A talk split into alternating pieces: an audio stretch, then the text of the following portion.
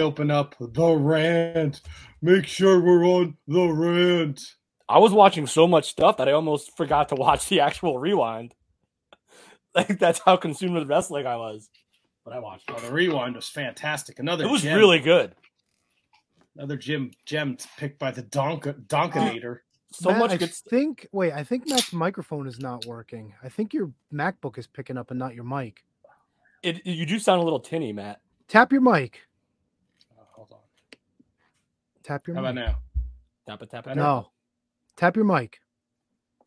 Nope. No, See? nothing. Nada. Zilch. Zipperino. So no audio. No, we got audio. It's just that it's coming, probably coming through your MacBook. Like you uh, sound like you're like we, you sound like you're one of the guests that's not at home talking to us. What the fuck, man? Oh shit! Hey, it's a good thing we discovered it early and ad free. It still it still sounds bad. Yes, I, I, mean, it doesn't, sound, it doesn't sound good, bad per se, but but it's definitely not as clear as your microphone would be. yeah, it's not the mic. Oh, stop! Let's see. No. Tony, how was your day? Shitty, dude. Absolutely That's shitty. not good. Is that any better? Nope. Do the tap, do the mic tap. That's how we'll tell. Do you Right? do you have your um your uh All right, here's something there. I heard something there, but he did it that time. There time. we go. there we go. There it is. Better? Yes, What ten times, fuck, hundred man? times, million times better. Yep. I'm sorry out there. My apologies. Ah, soft open, baby. I know what happened.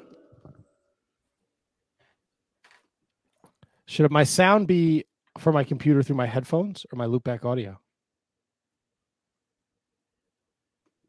Whatever, No, it's working. coming out. It, because it's coming out, it should be coming to your headphones anyway. I'm coming now. You got your soundboard open? yeah, why? Press a button. Let's see if we get it. Push a goddamn button.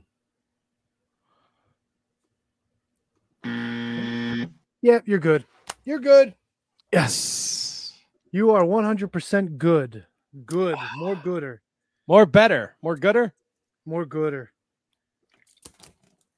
So to Tony, why are you Perfect ten. shitty? Uh, because You got I got pink a eye. purple eye. Yeah, no, I got a sty. You got a So stink I had eye. to, had to leave work early to go deal with that, and then I'm trying to make up for work, and I got to deal with other things, and uh, then I got to deal with you guys. So Oh, come on. You know you love dealing with us. Yeah. I love dealing with you guys, but it was just you know another another scoop of ice cream on uh on top of uh, The Sunday. a Sunday. Yes, That's right. Well, if you Sunday, are Sunday, Sunday. And if you are Saturday. tu- if- if you're tuning in uh, and expecting Bill Alfonso, um, Bill was we we were not on the same page, unfortunately. Um, so we had to reschedule, but stay tuned. Uh, somewhere down the line, Bill will be joining us. You're stuck with the three of us tonight, and we have a, a lot. to- There's so much wrestling to talk about, and in our brief pre-show uh, meeting, uh, as soon as Tony signed in, we uh, we all kind of said we watched a lot of wrestling. So there should be a shitload of stuff for us to talk about, Oh, I got so many questions. Shitloads. right? I I got fucking notebook page full of notes. Me too. Oh, Jesus. I took fucking notes, bro. I watched everything. Game everything. material. Kevin And- wrote. Kevin, wait. Kevin wrote, wrote one note. Promos. Wow. That was for the rewind. No, I got other stuff on the other pages. This, this was just notes for the rewind that I haven't. And uh, a- a- and they uh, we figured out uh, they announced who Flair's last match was going to be. someone just said it in the group, and I, I was right. Kind of. Sort of. A little bit. I said it. You were half right. What? No, Kevin was right. We'll talk about it when we when we start the show. That's right. Little teaser, man. Nailed it. Crushed it. Kinda. I don't know if you nailed it. Oh, I nailed it. Super nail. Like if Kevin No. was throwing darts, and you get half of something right, you get, don't well, like when you bet and you miss when you miss a bet, you don't win shit. You lose. he Nope. wasn't. Not he if you bet a wasn't- parlay and then buy some of it back. Uh, That's Uh, the FanDuel doesn't Can we- allow you to do that. Can we Ah, well, parlay into the intro, does. please? Jesus. Who? Can we DraftKings. parlay into the intro? Hey, shut up! I'm asking him where I can do that, dipshit. All this and more next. On the Shining Wizards Wrestling Podcast. Thank do I have you. to play? Do you have the fucking? Yeah, there you go. Play the- The following is a presentation of the Shining Wizards Network, broadcasting live on rantiumradio.com and available on all podcast platforms and at shiningwizards.com. Follow us on social media at Wizards Podcast. Check out our merchandise at merch.shiningwizards.com. Do your Amazon shopping at amazon.shiningwizards.com and become a Patreon supporter at patreon.com slash wizards podcast. As always, we thank you for your continued support. And now, enjoy the show. Oh, didn't see you there. You're listening to Shining Wizards, baby. Stay rocked up. I'm Thunder Frog, baby. Yeah. What's up, fuckers? Where did cheese go? a stupid fucking question, Kevin. Oh shit! yeah, and I, Whoa! Hey, this is Moose. God, that was disgusting. Turning wizards rule the world.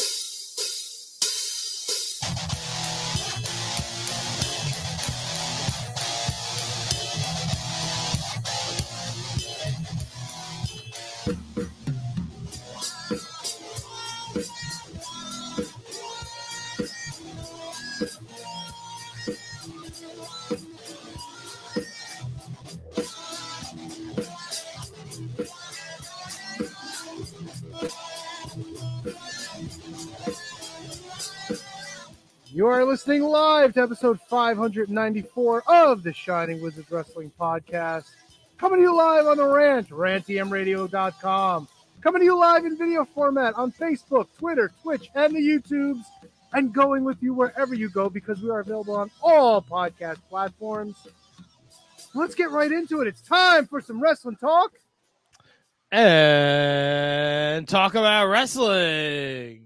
Tony, Matt, KJG. now I know Kevin's been talking a lot of shit about Thunderfrog not being on the show lately, so I figured I'd bring a little Thunderfrog action back to you. That is 100% false. can you? uh I don't know if this is if this is something you are are capable of doing, Tony. Uh, Do you possibly have a some kind of just a short list of of liners over there, maybe that that we could talk about? Because I have a whole bunch over here. Yeah, Yeah. well, you know, a, a long time ago in a galaxy far away, you were supposed to upload all your liners to the uh, server so I could download them. And I thought I did. but you know, not all of them. I don't have I don't have keeping it real. I don't have Conan and Disco. I don't have a lot of them. Yeah. Otherwise, I'd be playing them. That's why we got to go back to the Thunder Frog well and the Mister. No, Tony, I don't care. I don't Come care if you have six liners. If you have six. I have more than six. All right. So even if you only had six, th- I would be on a rotation of the other five. Unless the other five is like, unless like Francis is in there. No, I don't have a Francis liner actually. Do you have one, Matt? No, I do. I don't. Why would I want to talk to him any more than I have to? Yeah. And to be honest with you, there's like there's other liners that I really like. They're kind of like outdated. Like what? Well, like we have a liner from Adam Cole, but it's wishing us a happy first anniversary. Play it. It's okay. Yeah, I can play it. Hold on, you want me to It's play Adam it? Adam Cole, baby. You hear it? Nope. No. Oh, okay, never mind. I, I guess I got to get it into the soundboard. You know what? Wait, Yeah, I it'll think get- I have it here. I haven't. I don't think I've ever heard the Adam Cole liner. Well, that's. I mean, you've heard it. You just No, forget it. see the problem is I don't have Oh, certain probably right. things going in. I have to. Yeah, I got to add this. What about this guy? Ladies and gentlemen, this is No Fear Mike Mondo, and you're listening to the Shining Wizards Wrestling Podcast. So this is in no show, Mike Mondo. Oh boy. Come on. Hey, everybody, this is Jay Lethal and the Black Machismo, and you're listening to the Shining Wizard Podcast. Oh, yeah. Love it. Yeah, like I have all those. And you still go with Thunder Frog. Yeah. Fuck yeah, baby. I'm not gonna lie to you, it's pretty funny, but it's like it's not good. If that makes sense. like, Here, try like this. it makes me laugh, but for the purpose that it's it's serving, it does us no benefit. one. Here, try this. See if you can hear this. This is ACH, and you are tuned in to the Shining Wizard podcast. There you go. Motivation. All right, that was ACH. This is Adam Cole. Hey guys, this is Adam Cole, and celebrating their one year anniversary. It's a pleasure to be a part of, and you should all listen to the Shining Wizards Wrestling Podcast.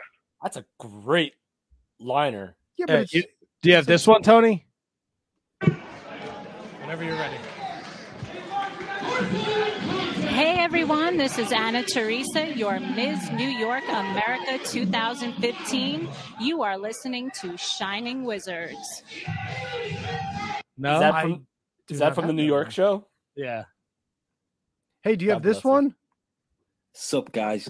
Billy Norton here. You are listening to the Shining Wizards podcast. Make sure you hit that like button, or however you youngsters show your support. Let's rock this. I don't have that one. Do you have this one? This is Veda Scott, and you're listening to the Shining Wizards podcast. Yes, I do. All righty. All right, how about how about how about this one? All right, you're, this is Headbanger Thrasher, one half of the Headbangers. That's right, the former WWE Tag Team Champs, and you're listening to the Shining Wizards Wrestling Podcast. don't miss it, and don't turn it. Don't turn it. What about this one? This is Jay Briscoe, and you're listening to the Shining Wizards podcast. I do have Jay Briscoe. All You have right. this one? Hey, Buttheads, you're listening to Jason Hervey on the Shining Wizards Wrestling Podcast. Oh, that's a great one. I do. Yes, do you have this one? Hey, this is Ken Shamrock, the world's most dangerous man. That's right, the world's most dangerous man. And also the first heavyweight champion of MMA and the first King of Pancrase champion of the world. You're listening to the Shining Wizards. He didn't You mention he this- was the first Impact champion. You got this one? Hey, this is Ricky the Dragon Steamboat. Everybody stay tuned. Listen to this guy, Eddie, the Shining Wizard. Oh no! Oh yes. We can never play that one. What about this oh. one? This is Punishment Martinez from Ring of Honor. You're listening to the Shining Wizard podcast. Yo, that motherfucker could do voiceover shit. That's no joke. He can do whatever he wants. How about this one? Uh, Hey, what's up? It's Phil Ray from Turnbuckle Throwbacks. No. And you're listening to The Shining. Yeah, I just muted that shit. How do you like them apples? Go kill yourself. Or eat a bag of fried dicks. Wow. See, you you cut it off before the punchline. Uh, what about the, how about this? Hey, what's up, wrestling fans? It's the Psycho Shooter Drake Younger, the PMA World Heavyweight Champion. Yes, I After do. You, you are listening to Shining Wizards podcast. baby. Oh, no, no, no, no, no. Why, What's wrong with that? I like that liner. Uh, well, it's everything outside of the ring that the problem is. yeah, you're beyond reproach, Tony. Who me? Oh yeah. You like that? Scotty Riggs. It's been a pleasure to be on Shining Wizards. You can catch on iTunes, Stitcher Radio, and ShiningWizards.com. Scotty Riggs is all elite. Keep it heel and do it. There's only there's only one person that can follow Drake Younger. All right. Hello, this is Gunner right here, the modern day Viking oh. of TNA Wrestling, and you're listening to Shining Wizards podcast. Man, the- Did Kevin fall? I can't see him. good God! All right, so oh. there, you have a fair amount of liners. I actually do have the Conan Disco liner. I didn't think I had it. Oh, I got this one. This is Kenny Omega, and you are cleaning up the competition with Shining Wizards podcast. Well, I have this one. Ladies and gentlemen, this is Thomas Rodman, and I'm here listening to the Shining Wizards podcast. I got that one too. That does- that does not sound like a Thomas Rodman. Oh, here, here, here. One of my personal favorites that you probably don't won't like. Uh, hey, this is Scott Keith, formerly the Net Cop, and you're listening to the Shining Wizards podcast. Did we when we did when we did like the first uh like Blizzard like on location AJ Styles little Egypt show? Did we get an AJ one? What's up, guys? It's the phenomenal AJ Styles, and you are listening to the Shining Wizards podcast. And I think we have a little Egypt one, don't we? Play that every week. Little Egypt? I haven't played in a while. Hi, everybody. This is original Glow Girl Little Egypt, and you're listening to Shining Wizards. Yeah. Okay, so the so we could spend all night playing fucking liners, but the point of this is we have Oh, liners. wait, wait, wait, wait. I got, I got one more. I got one more. This is Unbreakable Michael Elgin, and you're listening to the Shining Wizards Wrestling Podcast. Who is that? This is Unbreakable Michael Elgin, and you're listening to the Shining Wizards Wrestling Podcast. Unbreakable Mark who? This is Unbreakable Michael Elgin, and you're listening to the Shining Wizards. Wait, I got another one. I got two of them from him. This is Unbreakable Michael Elgin, and you're listening to the Shining Wizards podcast. Oh, okay. Forgot about him. Oh boy. Oh God. Hey, this is Moose. hey, this is Unbreakable Moose. Moose Elgin. God damn, dude. Woo. So uh how you guys doing? I know uh I know Tony you said you were doing shitty. Kevin, how are you? Oh, fantastic, baby. Fantastic. Oh yeah, why not? Monday. Why not? Start the new week. Let it ride, baby. Let it ride. right, all right, cool. I like that. Absolutely. Cool. beans. Absolutely, man. I mean, nothing crazy, not not not a wild weekend, pretty subdued weekend, but hey man, why be down about the Mondays when you know that now you're only four more days away from Saturday or Friday, whatever that is. But I mean, if that's how you live in your life, brother, with the countdown, it's, I mean, Oh, just- you always got a countdown. all right. Well, I mean, obviously, I'd rather I like I love doing this, but after this, let's shoot right to the weekend, Mamacitas. Mamacitas, but it sounds like you didn't do anything on the weekend. No, I did nothing. But hey, sometimes nothing is good. No news is good news, right? Yeah, I guess so. I guess so. Uh, I got a new bathroom. nice. Yeah, man. They finally finished it.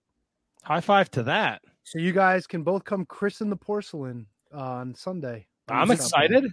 The, Fuck yeah. the the basement one? No, no, the one upstairs. The, No, the- I only use the basement one. I can't use that one. No, you got to use the good one, man. Nah, I can't do it. I got a comfort height toilet seat, which I wasn't sure what it was. It's just that it's a higher up seat. Uh, I think if you're shorter than five nine, your feet dangle. Nice. Which I don't know if that's a good thing or not because my feet don't. You know what I'm picturing? Like you know that carnival ride where like you swing around like I'm just picturing like a, a whole ride full of toilets with like your legs dangling. It's kind of. I guess that I would imagine it's kind of what it would be like. It'd be kind of funny. So wait, if you're under six foot, your feet won't be touching. So do I, am I gonna need a ladder to get to this toilet? No, like I don't like I don't know. Like I'm five eleven on good days and and you know five ten on bad days now because I'm shrinking because I'm old. That's right. But uh my feet still hit the floor. I mean they're not. I got to think about it. Were they flat on the floor? So Oh, wait, maybe how- you should take this with you. Dude, if I could figure it out, I would. So wait, how? Why would you get a toilet that was like taller than you? It's not taller than No, it's not taller. It's it it's called comfort height. So you're kind of like not squatting, like you're up higher, like like this Right. kind It's of. like this. It's the. It probably saves ser, serves the same purpose as the squatty potty. no, but you're up higher. Like if you're lower, it then Well, if you're lower, then you sit with like your knees on your elbow. But if you're sitting up more, you're probably more of in a seated position. yes, exactly. It's and almost that like probably makes your bowel movements go better, more hmm. gooder, so you don't get More anal gooder. fissures. Ugh. So is it like one of like the like the tennis judge? Like the line? no, judge? my, the, the, the chair's not six feet off the ground. like the umpire. Dude, you gotta fucking get out more, bro. oh me? Yeah, you. I got a freaking t- a comfort tall man toilet. Like last week, you just thought you could walk into an Apple store all willy nilly. We saved you from that fucking disaster. This week, you think Tony put a fucking. Well, actually, head- you can walk into an Apple store all willy nilly. Yeah, they're not going to take you right away, though. Yeah. If you walk in on a random day during the week, they might, but not on a not on a Saturday. Oh, that's like drinking. That's like drinking the, you know, What, the mystery gasoline? drink. The mystery drink that's outside. It could be a glass of water. It could be uh, soda with somebody's cigarette butt in it. You never know. Soda with somebody. Have you ever have you ever drank a, a can of something by mistake? You know what? Yep. Surprisingly, no. I have. You think I have up- too. Yeah. growing up in the Joe Bowman house, I would have I would have caught one, but no, we were good. Yeah, that would. I feel like that'd be on like the menu. I don't really like beer, so I never really. Well, all right. Well, that's the That's true. point. It's not like That's your dad was That's drinking true. a Pepsi or something. You know? All he wanted was a Pepsi. Is that from something? It's fucking suicidal tendencies, dude. Yeah, Tony. All I wanted was a Pepsi, just one Pepsi. Tony, you got to get out more. But you wouldn't give it to me, institutionalized. I'm too busy sitting on my fucking six foot toilet. Yeah. You're, you're like Oh. neighborhood watch on the bowl. Things I could do on my toilet: drink beer, uh, play with my iPhone, watch wrestling. Oh, we're not. So wait, how? Where is the toilet paper dispenser in relation to the? See, giant that's the toilet? fucked up thing, right? So, like, I don't know if you remember, we had like a recessed holder that goes into the wall. So my wife wanted to keep one, so we bought a new one so it matches everything. But the problem is when you're up higher, the toilet paper is like right here on my shoulder. So if I lean forward, I'm hitting the toilet paper. So I kind of have to sit like this to take a good shit. Wait, why I'm- is it in front of you? because when you were when we were like six or eight inches lower, it was like up here. So then you could just oh peel Why it is off, it so you know? high? Because my toilet is fucking small. The whole bathroom is small. You know this. I think I've used your upstairs bathroom like twice. Yeah, but that bathroom is small. It's small as shit. The tub is the tub is great. We got the glass shower doors now. We got the dual shower head where you got like the rain thing, but then you also got the wand and the pressure's awesome. It's fucking great. The Cool. wand. Congratulations. Thank you. Thank Can you very take a picture of this giant man toilet and send it to me? Oh yeah, Um, put it on our Instagram. I just want to see know- it. I, I, I I want to even know if I'm way off. Right, but know if I then people who are listening to this can see Tony's giant toilet on our Instagram. Okay. And if you're not following us on Instagram, It's- follow us on Instagram. It's not. I I, mean, it looks like a smaller toilet, Send but a it's actually. picture to him. I don't have a goddamn picture. I want to, like, are, are, Tony, are there steps to get to this? Oh, Yes, we got, we got one of them dog fucking. You know, the No, thing I to mean, help you- not not like a, a, a staircase, but like like some people. Some, I call it the stairway to heaven. There you go. Matt, I've, Oh, Matt, this is the first time I've ever heard of a comfort toilet. Well, that's, Sunday like, you'll be able feet to off see the one- ground. You'll be able to see one in person. No, because he'll want you to open the hatch so he can go downstairs. He doesn't want to see it. No, I'm gonna. I want to see it. bar- I'm not going to use it.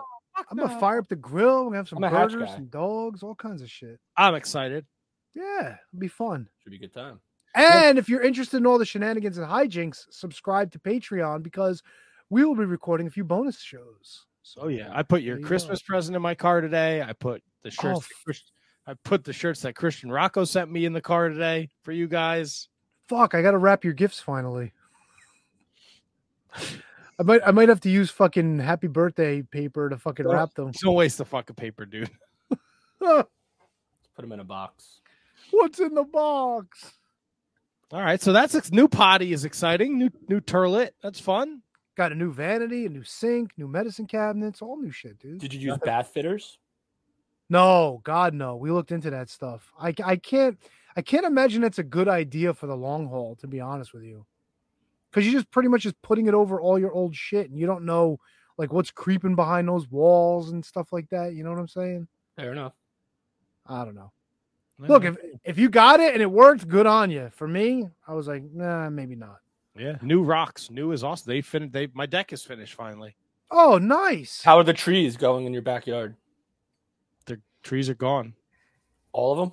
No. Just the ones that were dead?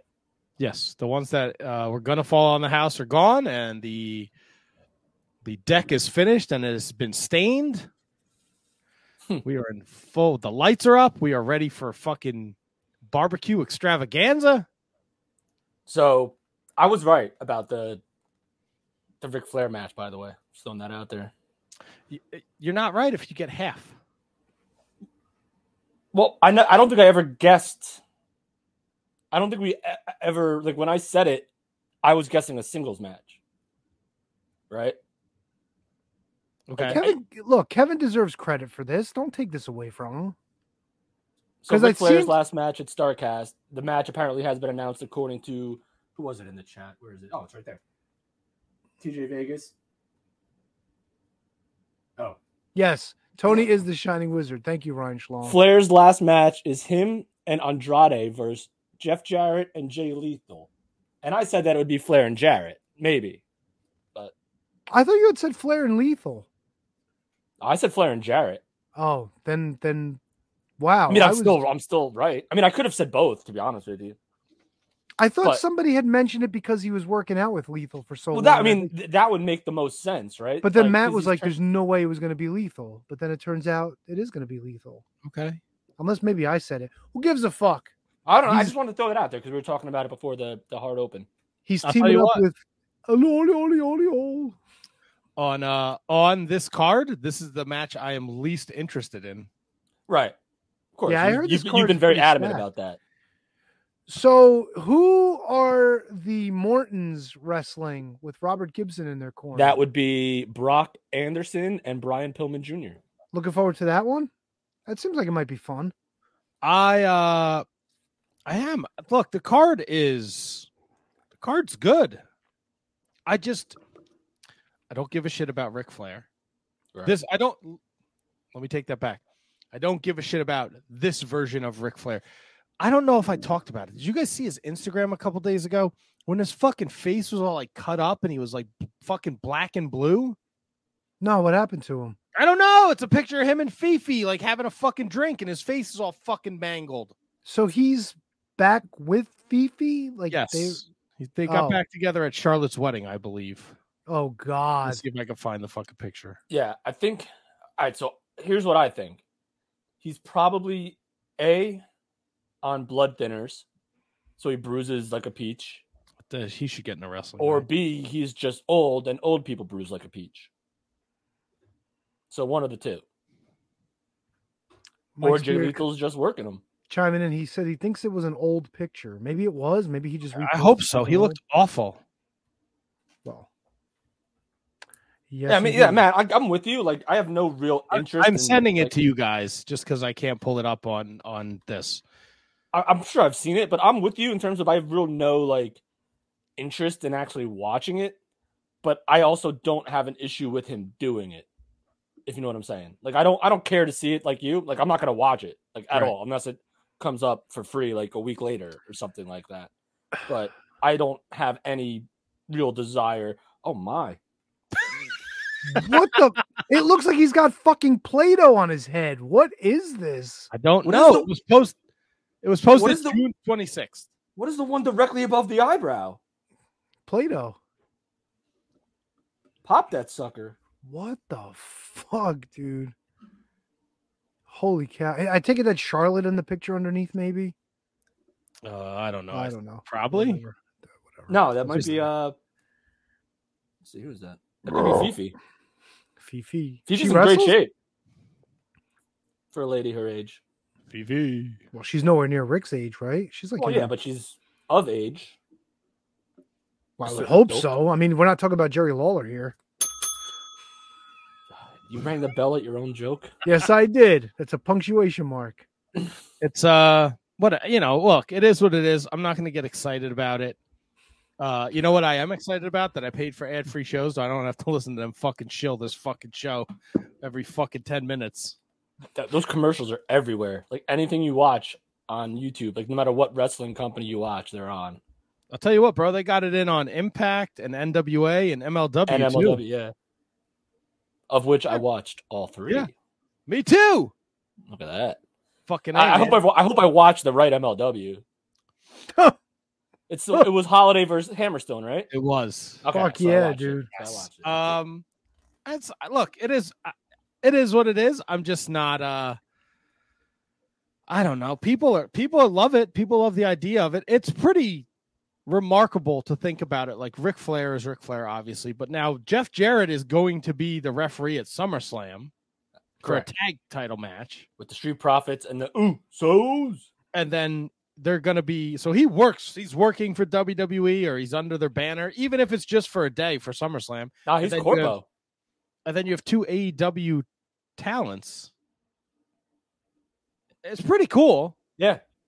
Uh, Jarrett is the senior vice president of live events, I believe, or executive vice president of live events for WWE. I think he's So- jerking anyone off? Tommy Young. That's right. I would like to take back the mortgage and just say 7.5 flat. Oh, we're getting into this again. Well, I was listening again today. What? We don't have Just to for get- this purpose? No, I was just listening. I went to um I had a lot to do today. Uh-huh. so I got up early and I was doing stuff and I had to run errands. And I was like, oh, let me listen to the. Re-. I started it, the the podcast, our podcast, because I always like to listen back, and I never realized I never finished it. Uh, and then I had a hell of a chuckle at our at our jerk off conversation. Oh my God, Kevin was so mad. Oh, he got up and left. I'll tell you what, though, if you're looking for something to listen to from last week, the Can You Beat That is fucking great, man. I'm so upset. The fucking spiders. Dude, the tension is it comes across great in the replay. It's fucking good. It's a good listen, man. Wait, what? Te- what tension? Like you are there, Kevin. You are right there. It's the it's the air is thick with Kevin's got to get if he gets this one right. I would have ran the table like- twice. There's an audible gasp when you say spiders. The spiders are a thing. They're the exact same gear as the executioners. Yes, I understand. It's just it's great. It's better if you're watching it on our YouTube, youtube.com slash the shining wizards. Um, and subscribe so you don't miss a show. But listening, it comes across well too. The the it was there, man. It the atmosphere was good. God, that's that's gonna that's that's one that's gonna bite me for the rest of my life, probably. Interesting. So, no, I was right. Like you said, I was right there, and I knew it. Like I knew it, but I just couldn't. I just guessed the wrong mask guys. Yeah, no, look, props to you, man. You had it. It was impressive. Re- any way you slice it, you had an impressive showing last week. Oh, for Appreciate that. sure. Yeah. What was Now it? We'll see what kind of- WWE NWO, and then the first the, everyone that was on Raw in a match. The first what Raw. did the uh, Tony? What did the what did the committee have to say about that? Uh, yeah, I would know? like to know what the feedback. Was there any? uh Did they look into the Fugazi? Kevin going to your house in the afternoon, and now he's wearing the NWO, and then you're throwing him softballs. Did they look into that at all, or no? No, because that was not a formal complaint made to the uh, committee. That's right. Has the uh has the committee decided on uh Christian Rocco's challenger in two weeks? Not yet, but they can they considered the level of competition that Kevin was, and they want to find somebody who's also a very high caliber. So there's no such I would thing. like to be the first person to tell the committee to go fuck themselves. I will not be participating in your reindeer games. Whoa! I will I will make note of that. Oh, please send do so. Tell your fucking friend with the black thing on his face, the blob, the mystery man. Um, you could let him know that I will not be participating in this. Tony, I would also like to Crazy tell the committee that I would 100% play again in two weeks. Uh, please, if you if the committee brings him back for a second week in a row, f- I'm fucking burning the title in the fire pit. I'm burning the title because it means nothing. You just you just gave me all these accolades and how good it was, and now that because of that, and because I that doesn't that doesn't keep me in the top the top of the waiting pool. You don't Matt- get, you just don't get to go to the front of the line again. Matt What- is what like line? We don't even know. We don't know anybody. Who else is gonna Oh, be on he the show? look Tony and his committee. They have there's there's some kind of algorithm they're working with over there. I'm sure of it. I'll tell Al that you think highly of his algorithm. Um, nothing. Wow. No, I well, I I made that. I've done that joke before. So of course. what here? No. Oh well. Yes. When have you ever heard the word algorithm on this show in the past ten plus years? Probably never. Pretty sure I made a Facebook. I'm surprised Matt can even pronounce algorithm. Well, surprise. Woo! Don't, don't sell Say Matt fuck- short. fucking prodigy again, dickhead. Prodigy. Yeah, Prodigy. last week. You said prodigy, or someone said said prodigy. prodigy. Someone said prodigy. Oh. I said it. Tony I think I- did, not me. Yeah. I s- fucked up something else. I'm sure. No, you did. We were joking about that too. I just forget what it was. Um, No, yeah, bro. you definitely said Well, what prodigy. I want to know what you were going to say about the committee before we move past this fucking nonsense. I don't remember. What was the question? I don't think there was a question. You were just going to bring whatever to the. Com- oh, Kevin thinking he deserves to play again. I like yeah, that's the, that's the point. Look at how bad Jack Tunney fucked up when he didn't allow for a rematch between the Ultimate Warrior and Hulk Hogan. How many fucking matches is this kid getting? Listen, before we introduced all these other people, it was us every week. What's Yes, different? well, it's time to fucking expand. It's not a fuck. It's not the fucking babysitters club. I think Downtown Petey Brown needs a rematch. You're fucking out of your mind. Christian would fucking stomp a mud hole in that kid and walk it dry. Matt does. I mean, like like fucking Bo Holyfield, like like shit, like like like fucking rematches. That that's what makes money, dude. Right? I can't think of any other rematches. Oh, I other think than you're Bo sleeping Holyfield. on other people. I already threw a name in the hat for you and your fucking committee, and I think you know sold me again, you son of a bitch. The committee takes all proposals under advisement. All right, did you give my suggestion to the committee? Yes, and they're working on it. Yeah, they're working, on it. Like the fucking guys working on my dick. On your dick? I'm sorry, what? Yeah, working on my dick. Uh, uh, uh. Alrighty. Yeah. Whew, We're- we're in a it. Weird turn. All right. Well, We're can you it, beat baby. that? Look, just mark your fucking calendars because August first, Christian Rocco's coming back to defend, and we're gonna see if he can get over the two defense hump because that's where Kevin Rogue ran into that wall. He ran into Christian Rocco. Yeah. The Rocco Very- Wall. Very talented guy. Very tough, very funny, great podcasts he's part of. The Year of Pod is very funny. If you're into uh, um, a podcast like us where we don't take things too seriously, I think you should check that out because it's a f- good listen and uh, they have a good thing going over there. Him and the Duke. So shout out to Kevin Rogue. JJ. Where do you want to start, fellas? Oof. Where How about Raw? Raw. No, I'm Raw. kidding. I didn't watch Raw. You know what? That's a but that's a great point, Kevin. Will you be watching Raw now since they are going to a TV 14 rating? No. No. I heard that got delayed. I thought I had read somewhere that they actually pulled back on that for at least a little while. I, so here's the thing. I mean, I don't know anything about that, but like a TV 14 rating means nothing if you're just doing it for the sake of doing it. Like if you're just gonna like curse, like all right. So here's the thing. Like AEW curse, they, they curse all the time on that show, like all the time. Yep. So, like, all right, it's cool, and it, I think a lot of it has to do with the people that are saying the words and not just the words themselves. In WWE, when you have people that no one literally cares about at all, because your storytelling has been so abysmal for the better part of a decade, that it's not going to carry the same, you know, gravitas as like an MJF cursing or a Jade Cargill cursing or uh, you know, a CM Punk cursing. Like hearing like first of all, Roman Reigns isn't gonna do it. Like Roman Reigns won't curse because he doesn't need to. Uh Brock Lesnar might because he's, you know, like that, you know, that Adam Page cowboy shit almost basically. So he it would be effective if he did it, but he also doesn't need to do it because he's Brock freaking Lesnar. So like if what am I gonna hear? Like Matt Riddle? Like Matt Riddle's not that character either. Now, Like, are you just focusing? You're focusing on the language. I'm thinking that maybe they push the envelope a little bit with some of their stories. okay, I don't have the confidence in them to make anything more clever at TV 14 than at TV PG. Oh, look, I'm look, I'm with you. There's no no shot I watch Raw anytime soon. Yeah. There's Or. SmackDown for that matter. Nothing like people are like super excited to go on TV 14. Uh if uh sidebar, if for some strange reason you lose me, it's because it is like a monsoon outside right now. So I had that earlier. I already Yeah, had the too. I already had the power go out once while I was watching the rewind. So just know that I didn't end the broadcast uh, on purpose. Fair enough. I won't end. I, I won't end. I'll just drop out, but we should be good. Um, yeah, I won't be watching Raw anytime soon. TV 14 is great if they're going to if if they're gonna get a little edgy. Look, I'm not looking for Attitude Era because we've talked about it at nauseum. A lot of that stuff does not hold up. It is not.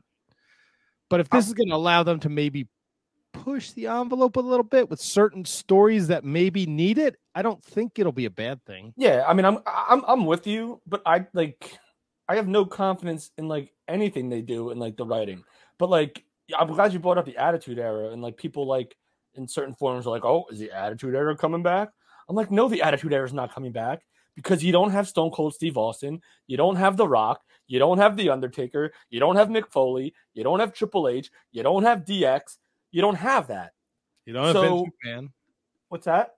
You don't have Vince McMahon. Oh yeah, well, whatever. Good riddance. Um, but so like the Attitude Era, this is not. Like, everyone's like, oh, it's the second coming of the Attitude Era, TV fourteen. No, it's not. I mean, it could be. It can't be. No, they're a publicly traded company. There's no fucking shot. You don't think uh you don't think we get Trish Stratus barking like a dog in her brawn panties? You don't think we get brawn panties matches? If they do, they'll totally set themselves back a million years in the eyes of a lot of people that actually started giving them respect for the way they treated women in main events. They Yeah, can't do that. Yeah, you would if you fucking put like Like Becky know, Lynch and Bianca Belair in a, in a brawn pant. Like, get out of here. Fuck not- yeah, dude. Fuck yeah, man. you- that would that would fuck them big time, bro. They've come a long they've come a long way from those those brown panty matches. Now, say if you want to, and this is just playing devil's advocate, a sub weird division of women that were the diva search esque type people, and that's and that is their role, and that's TV fourteen their role. I mean, whatever. Like you can't like. Kevin wants to see some titties on No, Monday Night Raw. I don't need WWE to do that. So yeah, like, but if you're but if you're but if you're a horned up 14 year old boy and you find out two of your favorite female wrestlers are gonna get it on in a mud pit match. Yeah, but see, here's All the right, thing, yeah, right? If okay. But here, I'll play devil's advocate to that. If you're a horned up 14 year old boy, you probably already subscribe to your favorite wrestlers OnlyFans. Ah, if they're allowed to or not, maybe. What? Four, uh, I'm sure there's a fucking ton of 14 year old kids that have mommy and daddy's credit card or their own fucking debit card. God knows what the fuck goes on outside there in this Yeah. world we live in. So there's no way that they're gonna do. I, Tony, we will never see one of those matches, mud pit, you know, uh, slop drop, whatever it was. JJ Rogue wants some mud pit matches. Wow, JJ Rogue is a unique individual. JJ Rogue is the man. I'm getting tickets to that version of Monday Night Raw. Yo, I instead just, of instead of that fucking underground Dabba-Kato bullshit where guys were punching each other in the balls. See, that's some what we that's what we'd get. Fuck yeah, dude! no. Underground fucking women's fucking bras and panties and Bro, pillow stop. You fights. sound and- a fucking creepy old man, dude. Yeah, I thought. I thought you were God gonna say that, that would pal. come back. Like I this is thought we we're, good shit. we're gonna get Raw Underground again. Titties. Yeah, women wrestling around in their panties. No, Uh, no. Their butt cheeks exposed. Yeah, give me them butt cheeks. Easy, Vince. You're in enough hot water as it is. Yeah. Well, god damn it, it'll save me seven million dollars. No, it might cost you a lot more, big guy. Ah, Johnny will take care of it. Look at that, JJ Rogue. Tony and I versus the world. I would listen to a JJ Rogue and Tony podcast. Called that. Tony and I versus the world, hundred percent. Holy shit. When we blow up the old network, just put it on the new network. Yo, you guys gotta stop that shit. You got fucking Aunt Money doing that shit too over on the Wednesday night show. Why are people?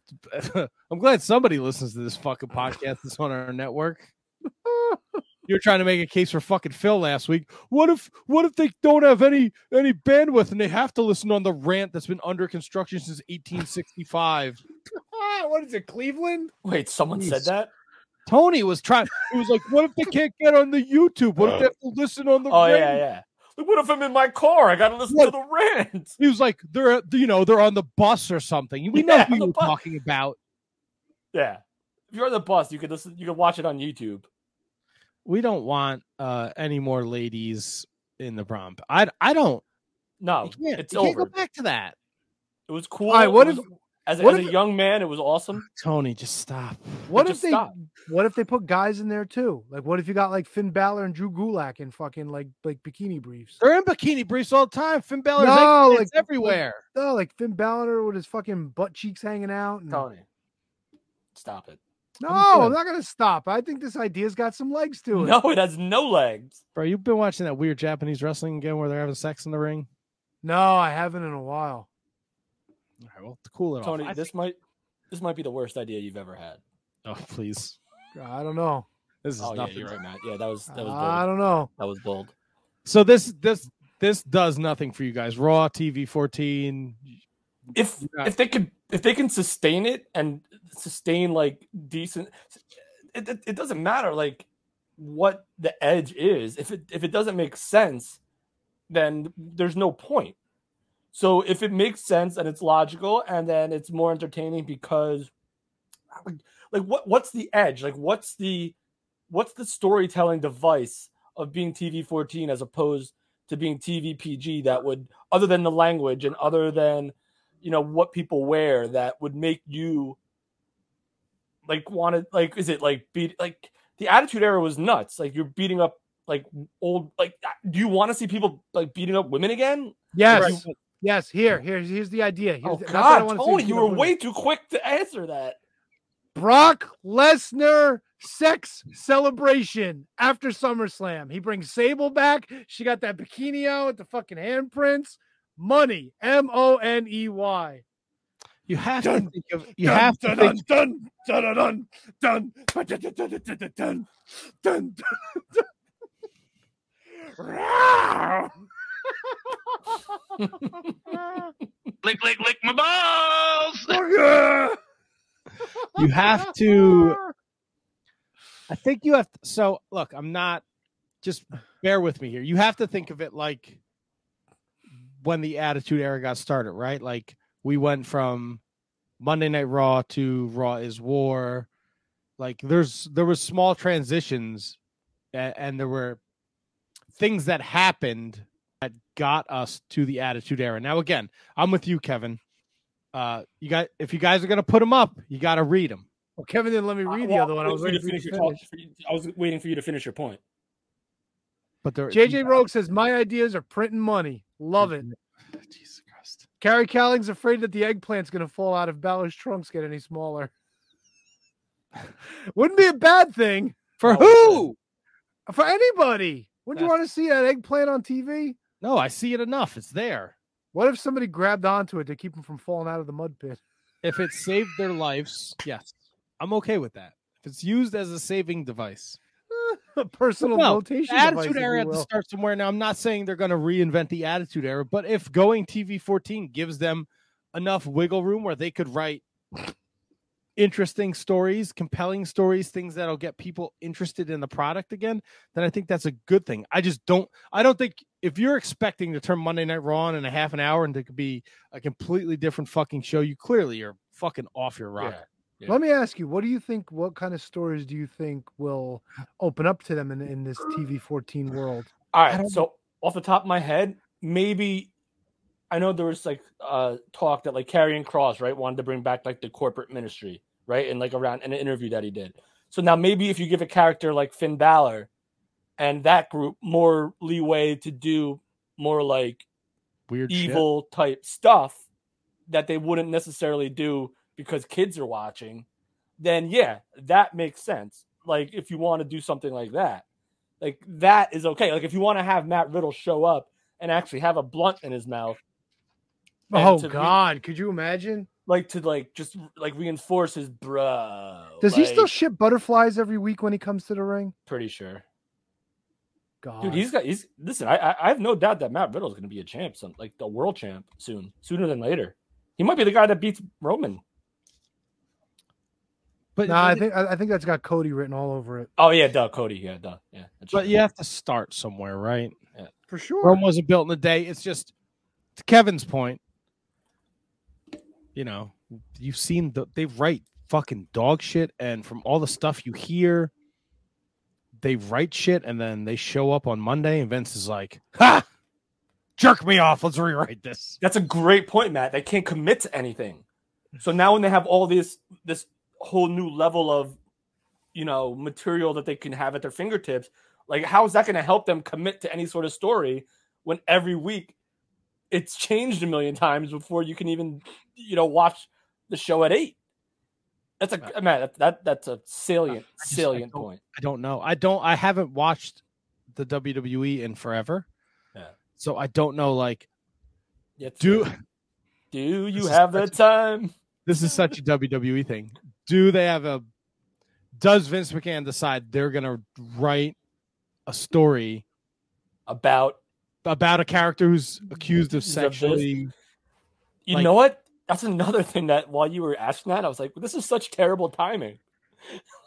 like to see like he's such like king shit right he's like ah let's do an angle where uh you accuse Baron Corbin of sleeping with Pat McAfee's wife when he was staying at her house when they were football players together, and he said he'd, he'd move her up the ranks if he couldn't. Ah, that'd be great. Yeah, that's yeah, uh, yeah. I could totally see that happening. That'd I be a totally see that happening. Because listen, delusional is delusional. No matter what, like no matter what you know rating you are, whether you're G to R, you're you're delusional. If you're delusional, you don't have a concept of good storytelling, right? Like I don't think it matters where you where you fall in the TV rating. If you have no, if you have shown no, you know, productivity in writing an actual story for TV, and it, it says so in, in the ratings. I think they may have been up a little bit lately, but it, then it doesn't matter. You could be fucking like Tony Mudpit City, and it won't even matter. I'm sure they're gonna get their. uh I'm sure they're gonna. People are gonna tune in tonight. People are gonna flip over from the home run derby. They're gonna want to see what this TV 14 is about. And uh, Is it starting tonight? That's that's the latest I have. Is it will be starting this evening. Ooh. So if anyone's watching Raw in the chat wants to give us like a heads up on what's actually going on, that would be great when it uh, when the clock strikes eight and twenty two minutes. I'm good. I just want to. I just. I'd be curious to see if there's anything like you don't have to give us like who someone's doing this, but like no, still, still the same, still the same, still the same, or oh man, oh man, oh man. You know what I So mean? it's two options, still the same or oh man, oh man. Yeah, that's it. That's all you got to say, and then we'll be able to determine. That's all you got to say. We'll know what it means. Like, oh man means they're this is unusual, and still the same means completely still the same. All right, uh, doctor, where uh, what do you want to speak about in this the realm of the wrestling world today? What uh, what's on your mind? Shit, there was a there was a little news bite that I want to ask you. Oh, how about this? Mick Foley, it turns out, signed a Legends deal with WWE. Saw that. Um, do you think this is an issue with all the stuff that's going on with McMahon? Like, I mean, Foley has been pretty outspoken in the past against Great, you know that's some a of the great stuff. angle, Tony. That's a You great know? question. So and now with all the all the fucking uh, spoons that Mr. McMahon has in the porridge, I don't know. It's kind of weird that Mick Foley would want to you know jump in and, and be part of the company. What do you think? That's a fucking great call, Tony. I didn't even think about that. Yeah, never thought about it, but I will venture. he does every time we've had him on. It's for the it's for the rain. Yeah. He made a complete I made a complete ass out of myself doing stand up comedy with him and he and he uh and he made a point to let it be known. Yeah. But can I can I venture something here, Tony? Can I volley? Yes, sir. You may volley to me. All right, Mick Foley's no dummy, right? Like he's what like Matt listen to his podcast. He's he doesn't seem like he's remembered like he's forgotten like anything. Like anything. He's not an idiot. He wouldn't go into this if he thought that it would be bad on him. Like it would look it would look poorly on him, I don't think. So and I don't think Mick Foley is hard up for money. I don't think Mick Foley is a guy that would be blown away by money if he thought it was morally wrong. That's just the kind of guy Mick Foley is. So I think he is hedging on himself or betting on himself and betting on um on see I don't want to say this I don't want to say this the wrong way. Like I think he knows what he's doing is basically what I'm saying. So if he doesn't think it's a big deal, I feel like we have to trust him in saying that it's not a major big deal. Like I think he has that track record that we owe it to him that he's not getting into bed with Vince McMahon might be the bad guy, but the company as a whole, Stephanie McMahon probably is the one that he dealt with. So maybe that's it. Yeah, but at the end of the day, everything that's going to come out from this point forward with Vince McMahon's name in it is going to be attached to the. WWE. Yeah, and and, and listen, I, I don't think this is gonna happen, but maybe Vince McMahon is like I mean, it's still an investigation, right? Like so it, there's no like yeah, he didn't break any laws. There's yeah, I don't there's- condone it. He just Yeah. didn't break any laws. Yeah, well, so- not yet, anyway. Yeah, Not I mean the, the of, investigation is like is ongoing, and I'm not talking about from these like outside like ambulance chaser law firms. I'm talking about like legit, like the board and the legit like people that are investigating him. That's the only one that matters to me. You could be there could be like ten law firms investigating Vince McMahon, but the only one that like the only one that really matters is the board's investigation. Because Tony, you know, like working in law, that as soon as you get into a car accident, how many freaking envelopes come in from every single law firm in the world asking to represent you in your car thing or, or looking to go after you for something. So, Yeah. like I said, it could be like 10 law firms that are investigating Vince McMahon. Fucking Doesn't necessarily mean that there's any more wrongdoing than the initial investigation. JG Wentworth. Uh, when I 877 cash now. when I had my car accident a few years ago, yeah, Kevin's Yeah. absolutely right. I got like you four, a car accident? No, never. No, I got I got T-boned. No, I T-boned. know you also drive like a fucking maniac though. Ah, a little bit. That's Was more it, to the keep Impa- me. was it the Impala? Yes. Oh God, that death trap. You know what? You know what the you know what the messed up thing was? Like I opened the door to get out, and then I couldn't close the door again, so I had to drive to the body shop with my arm holding the door. And then when I got to a red light, I slammed it really hard, and then I couldn't open it again. Kev, this was eleven o'clock at night. I was on my way home from work, and some guy who was trying to go to Jersey City, trying to park at the Path station, just blew a stop sign. You know that area in Harrison. When you try to park over there, it's dark as shit. Yeah, I hate that. Was this before? Was this pre or post Red Bull Arena? Oh, this is post. This was this was like a year or two before I got rid of the Impala. So this is like four years ago, five years ago. Yeah, parking was never great over there. No, but if you go, especially if you're not familiar and you're going down all the side streets there, like it goes, it goes uh, industrial to like residential, like Yeah. real quick, like back and forth. Like it's really wild down there. So if you're not paying attention, you're looking for the parking lot, you know, you could easily roll through a stop sign, which is what the guy did. Well, at least at least you didn't do it. No, for God, no. Haven't had shit in a long time, so thankfully for me. Thankfully for you. Let's um. So we also we talked Oh. uh, a bunch of wrestling this week, right?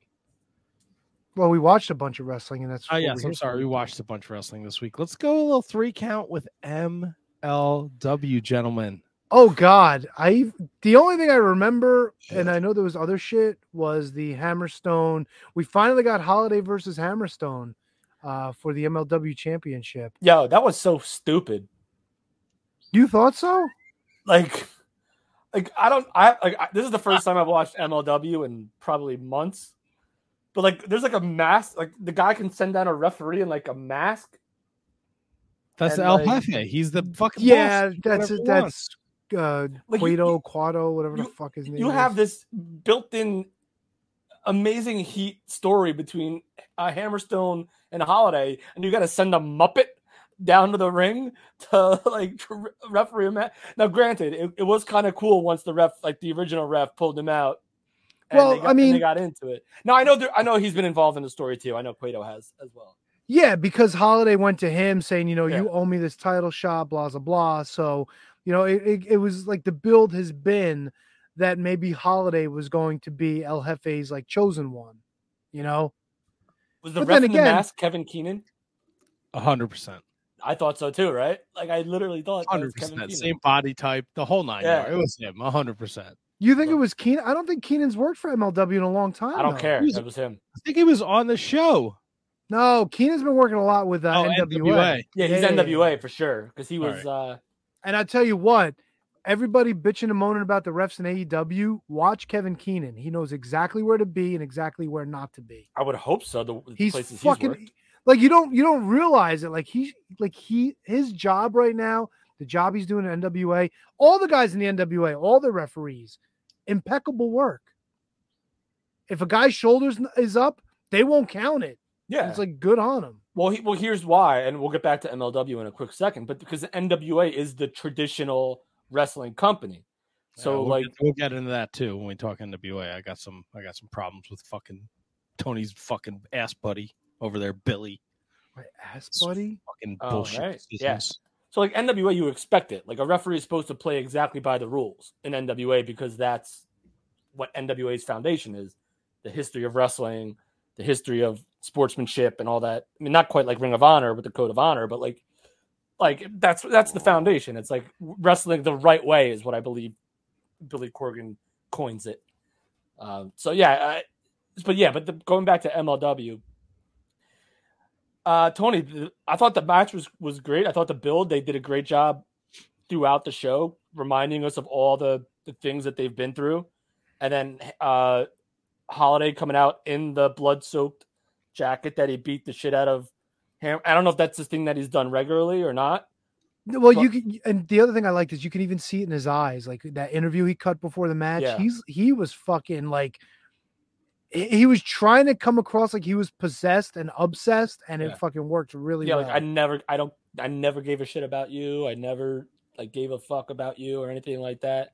And the You fact that it was all, the dynasty was always about me. yeah, and the fact that after all this time, like Alicia is siding with him, like that makes it like so much sweeter, you know? Yeah, no, I I enjoyed and and I'm in the same boat as Kevin. I watched MLW in months.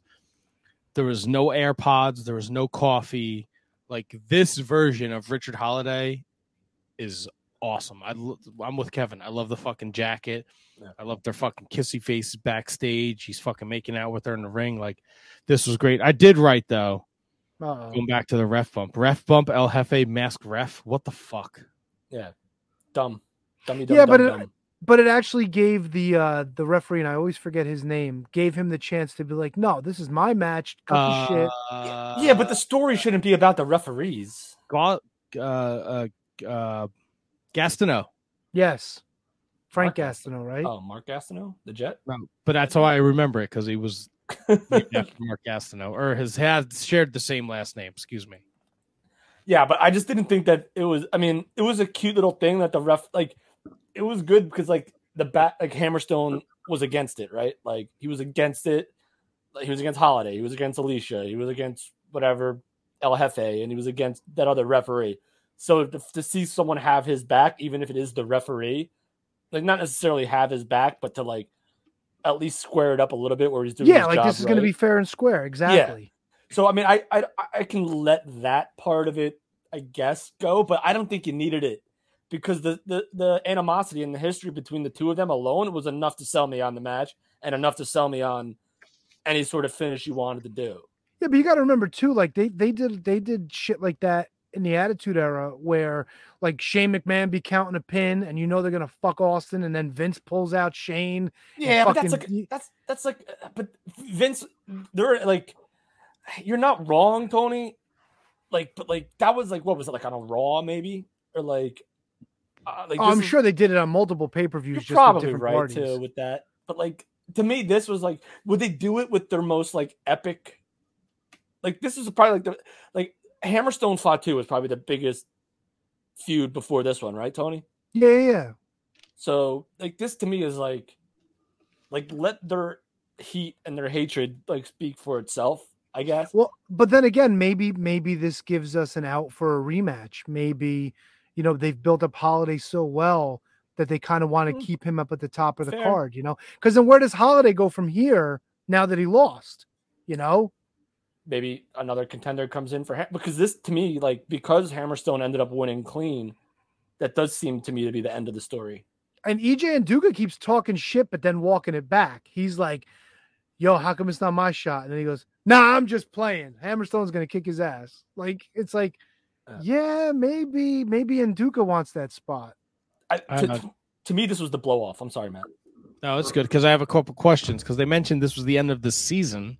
Yeah, that's what I heard. So what does that mean? Like next week's a fucking best of? Probably, or maybe they'll go like into the vault like they did between the tapings they- last they- time. But Battle Riot is recorded, right? They haven't played who won the Battle Riot yet, right? No, they haven't played the match. Yeah, so why are we? What's uh, is it the season like Kings of Colosseum? Is that the season? I don't understand. Maybe they're giving time in between in order to, to get all that stuff together to start, you know, parsing it out, editing, you know, putting interviews in between, all that stuff. I Because they uh, had taped they had taped this entire card for Kings of Colosseum when? Back in May, I think. yes. Yeah, back May 13th. And so what was this? This was July 6th, Oh. God. No, July 12th was no, yeah, last week, No, it's July like the 12th, 13th, some shit like that. Yeah. it just seems like if that's like if a season is like the Kings of because like we have Battle Riot and they've already announced all these other things they're gonna do, right? Yeah. I don't know. It doesn't I make any fucking sense to me. Yeah, but that's how MLW does it. Like, like that, that's why you get the fucking six-hour taping at Hammerstein or 2300 or wherever else in Texas and all these other places. Right, but we get the same thing with Impact, but that it, it's consecutive, right? Like they'll keep going. Like the season's over. If I go to watch fucking MLW next week and it's like a best of show, I'm gonna be fucking annoyed because no, it's it's probably going to be, and I forget what they call them, but like they did it last season too. Like you got a lot of shit with like Steve Corino and like the the Extreme Horsemen. oh, well they go like back into the vault. I don't give a shit about that. And then you I'm get like, like- profiles on uh who was the first champ? Um oh, Uh, Christ. Kojima. Yes, like you get a profile on Kojima. I think they did a uh, profile on Homicide one week. Like you know, we- you, they- you get shit like recap- that. They recap the the Enzo Fatu feud, right? I didn't know that was a thing, so I'm interested in that. They show me this creepy fucking Mads Kruger video at the end where he doesn't have the mask on now. Like, and now I gotta. And then the, eh, you said it. EJ Nduka's running around saying he, he deserves a shot. What'd you think of the women's match, by the way? I liked the women's match. I felt like it was too short. It really was. They really, they really just. Was there another match on the show? Yeah, man. ACH Oh, yeah. versus Matt Cross. Yeah, that was a good match. I like that one. Yeah, I liked it too. My only complaint, and it has nothing to do with the match, bro. Did you see the mats outside the ring? There, what? Uh, fir- first of all, Matt, if you saw mats behind the outside the ring, I missed them because I didn't Bro, see they him. were the size of this fucking this notebook this way. They Oh, were dude, like I- they were literally this big going all around the ring. So I thought that, like, I literally thought, like, I'm like, are, we- are these mats or is this floor just like really shitty? Like, 'cause it looked like I didn't. I thought I saw what I thought were mats, but then it was just like a dirty floor under under underneath it. Yeah, I was like, if this, what's the point? Don't put the fucking mats out then. Yeah, th- It's it's uh it's the new gimmick, Matt Kruger. He's gonna come out and fucking build the set at ringside. Wait, was it Max Kruger? Was it? I thought it was. Who's the other guy? Who's Warner? No, no, Mance Warner's coming back. Old he's Mancer. coming back. We got a Oh, little. okay, so we got. Kruger and Warner. But here's the funny thing: like Mance Warner, just a couple years ago, was one of the guys that wanted out of his contract, and uh, they wouldn't let him. Right? Wasn't that part of like the deal? Like one of the gimmicks? Well, I mean, I'm pretty found out sure that- they didn't want to. They didn't want to let him out, and they didn't want to let Pillman out either. maybe they found out that the, the the grass isn't always greener on the other side and decided, hey, let's just come back where the old bread ski is buttered ski. That's true. I mean, I always liked Mance's work in uh in MLW. Yeah, I think they were afraid Mance was going to get something from AEW. Yeah, Why that's, that that, that was around that time yeah. because it, it was it was Mance, it was uh MJF, and it was um shit. Why can't I think of his name? Yes, Pillman. Yeah, but this was also like right. Where are we in like the COVID time? Was this right around then where MLW wasn't even really doing anything? No, this was this was before COVID. Okay. This was before, yeah, this is before the the COVID bug and and all that nonsense. Look at Carrie Cowling. She says, "Man's got blood and beer on me at GCW on Friday. Well, we never Holy said he was neat. Holy shit. Go get a Yes. a Kevin's test. right. Get everything tested. By the way, shout out. We got uh Yeah, I saw that. Rally Sport Rally Will over here from the UK saying what's up. What's up, be Will? like- Thanks for tuning in. It's gotta Hello. like four in the morning over there, right? It's like early or late. Good for you. One or the other. Good on him. Um, but yeah, ACH Matt Cross was great. I would love to see. Give me Matt Cross, Myron Reed. Right, Myron Reed's your middleweight champion, right? the young goat, part of the Bomaye Fight Club now. That's right. Bomaye! Bomaye! So Tony, I I watched the show and they were there, there was no top ten, correct? No, Right. no top I 10. was. We were all chomping at the bit, Kev. 'Cause I Last think- week's top 10 was an anomaly. They hadn't had a top 10 in a long time Why don't they keep doing it? because they're weird. I don't know. Tony, it's only twelve fifty a.m. So you're That's still pretty up. early. That's past my bedtime. Yeah, they're like six hours ahead. That'd be or five like guys. Yeah, five, Kev. Math. Or whatever. Depends on where you are in the UK. UK is a big place. You heard? I don't know. How, I don't know how the time zones work over there. I don't know if it's just one fucking time zone. Well, when I worked at Gray's, like we would ha- like the main company was in the U- it was in the UK, and we would have to like get in touch with them by like like noon. You know what Otherwise, sucks? they'd be gone. They're still there. They're like Grays is still in the UK. Grays is still UK, but they sold the US. br- They sold the US company. So, but they don't produce any of that stuff anymore in the US, right? No, it went to See, shits. I like them fucking them chili cashews that you, that they used to have. Oh, Oh, they there was so no good. bigger thrill in my life than bringing those snacks to people. Like Yeah, it was no, Uh, they were they were delicious. Thank you. It was awesome. Like I I really, mean, I, I never got any, but Yeah. I didn't either. I brought them to the podcast. I'm sure a bunch of times. Fucking Gabe to. Sapolsky got a bunch of no, they- we don't look like fucking Gabe Sapolsky or Zack Sabre Jr., so we didn't get shit. Now, Well, Zack Mega- Sabre Jr. just did the photo op. Now, uh Mega Powers would bring me some goodies from Grays, which I'm forever grateful for. That's all I got to say about that. I have no comment. Yeah. No I mean, I- refrain. cool, man. I brought a bunch. Um, Well, that was I MLW. I but to to put a bow on MLW, I did enjoy how they made there. There's the promo video of like uh Hammerstone and how he is like the face of MLW. I think to watch that transition from from pre-pandemic, um, where we just got introduced to Hammerstone to see where he is now i- is pretty cool. Oh my god, he was like he was just like the muscle of the uh of the dynasty. Like it was always MJF and and uh, Richard Holiday controlling things with the money and and the spending and all that shit. And then Hammer was just, "Yo, I'm working on my tan. Yo, what do you got? An 80, Hogan 86 or Hogan 91 or whatever it was." Yeah, I love old school dynasty. Going going to Mexico for Dude, and fucking Holiday brought it up. Going to Mexico for your supplements. That was Yeah, big part I- of the dynasty thing. Dude, that, see, all right, so we're talking about WWE going like 14. Like that is that MLW was like 14. Like kind of like saying like what did you call them like a, a juiced up like you you're juiced up like you using like the implication that the dude's on steroids Yeah. is like is wild to me. I did not expect to hear that. Even though But that may have used been like a highlight package from something earlier. They used to sit at poolside getting their tans. They'd be like, "Yo, we got to go across the border. I got to get my supplements." That's funny stuff. Such good. It was such good shit, man. The fucking dynasty was so good. Yeah, so what was it? it? Um, The, the women's match was what? Like Becky Blake versus um Brittany Blake and Zoe Sky. Yeah, Zoe Sky. Zoe Sky's been around for a while. I really oh, thought you she was going to win. Brittany Blake pulled out the win there. I'd like the. uh I made a note. I like the new ring mat that they have there with the logo on it. Yeah, I agree. It, Does it have Stephen P. New on it too, or no? it had some crazy logo on it. Yes, I think so. Yeah, the mat. One of the mats. I didn't. I didn't take notice. I thought that. ma- I thought that was like the mat they. Well, I haven't watched again. haven't I watched haven't it. watched in in months, so Yes. I missed all the Microman shit too. Thank God. All Oh, thank God. the dumb fucking Hot Topic commercial. Like, good for you for being in Hot Topic, but who fucking really Microman? We're gonna market fucking Microman. Come on, Dude, listen. hot As much as. I hate him, yeah, he's he's he was over, dude. People went nuts for that shit. that's just a small portion of the fan base. well, MLW is a small portion of the fan base. Ah, Let's uh, Kevin, you want to aggravate Tony? sure. Talk a little AEW.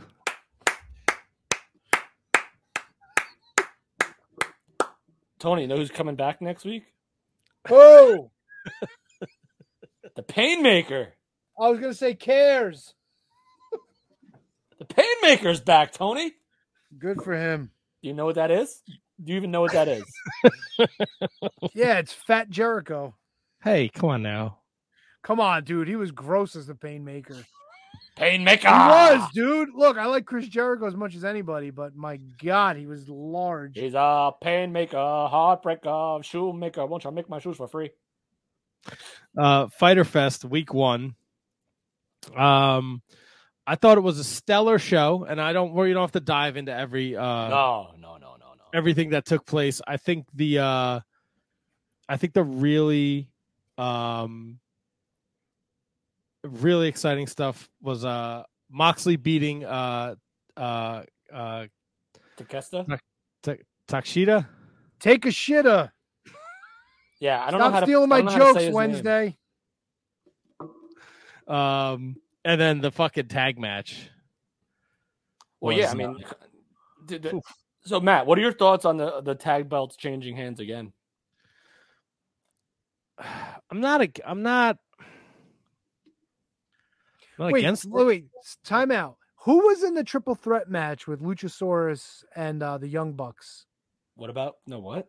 when when the Young Bucks won the titles? Wasn't that a triple threat match or no? Uh, probably was it um, was it FTR? No, No, I- was it Just, Hobbs and uh, Starks? No, th- th- well, this match on AEW was Hobbs and Starks. No, Yeah, but yeah, no, Tony's no, that- talking about I'm talking about when Young Bucks won the titles. I know what you're talking about. It was um, don't tell me, Matt. I'm, th- Uh, I'm trying, trying to figure it out myself right now. It was Young Bucks, Jungle, Jurassic Express, and was it uh No, that's it. It was just the Young Bucks and Jurassic Express. Supposed to be the Hardy Boys, but Jeff got fucking nabbed. Ah. So I wonder, I wonder if they called, if it was always the plan for Jungle Boy and Luchasaurus to lose to the to the Hardys. Maybe that's why they lost to the Young Bucks to keep it moving, to get to kind of like, you know, the people who were supposed to get the belts didn't, but to keep the story moving with Christian. You know what I'm saying? Like maybe the Young Bucks were in like an unintended consequence of the situation.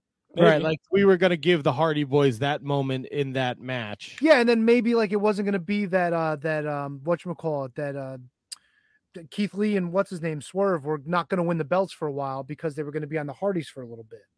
You know what I'm saying? yeah, and then maybe they would continue to tease the dissension between Swerve and Keith. Maybe they were never planning on giving them the belts, and they just called an audible and said, "Hey, let's not have them feud, and let's just keep them together and and win the belts." I'm surprised they didn't go with Hobbs and Starks, to be honest with you. I've been hearing a lot of good things about Willie Hobbs that he's been coming along like like huge. It is weird that they went with the Bucks and not another heel team. Because like if the plan was like, I know the plan wasn't to have him on the Bucks initially. So like, or I, we're again we're speculating on that. We don't have no idea. But so like if the plan was to put them on the Bucks, why wouldn't they? And they wanted to get them off the Bucks in a triple threat match. Why wouldn't they move them to another heel tag team? Unless we're going with the plan that it was for the Hardys to win, so you wanted another babyface team to have them. Like you know what I'm saying? Mm-hmm. Like so, I I, I never thought that Swerve and uh, I mean, I, I didn't think we'd see a title change to begin with, but I got no issue with it either. Like if your titles are if you're I don't mind changing belts all the time if it means that they're competitive matches and the belts actually mean something. Well, the Bucks had the title for four weeks uh, with zero successful title defenses, but uh, this match was fucking nuts, man. It was so fucking good. Yeah, it was, it was bonkers. I know Tony's not the biggest AEW guy, but uh, I don't you know, know, how you- that's possible. Different strokes for different folks, bro. No, I get it, but like, I I understand if you don't like WWE, but if you don't like WWE, then like, what- Yeah, but his alternative is NWA and MLW.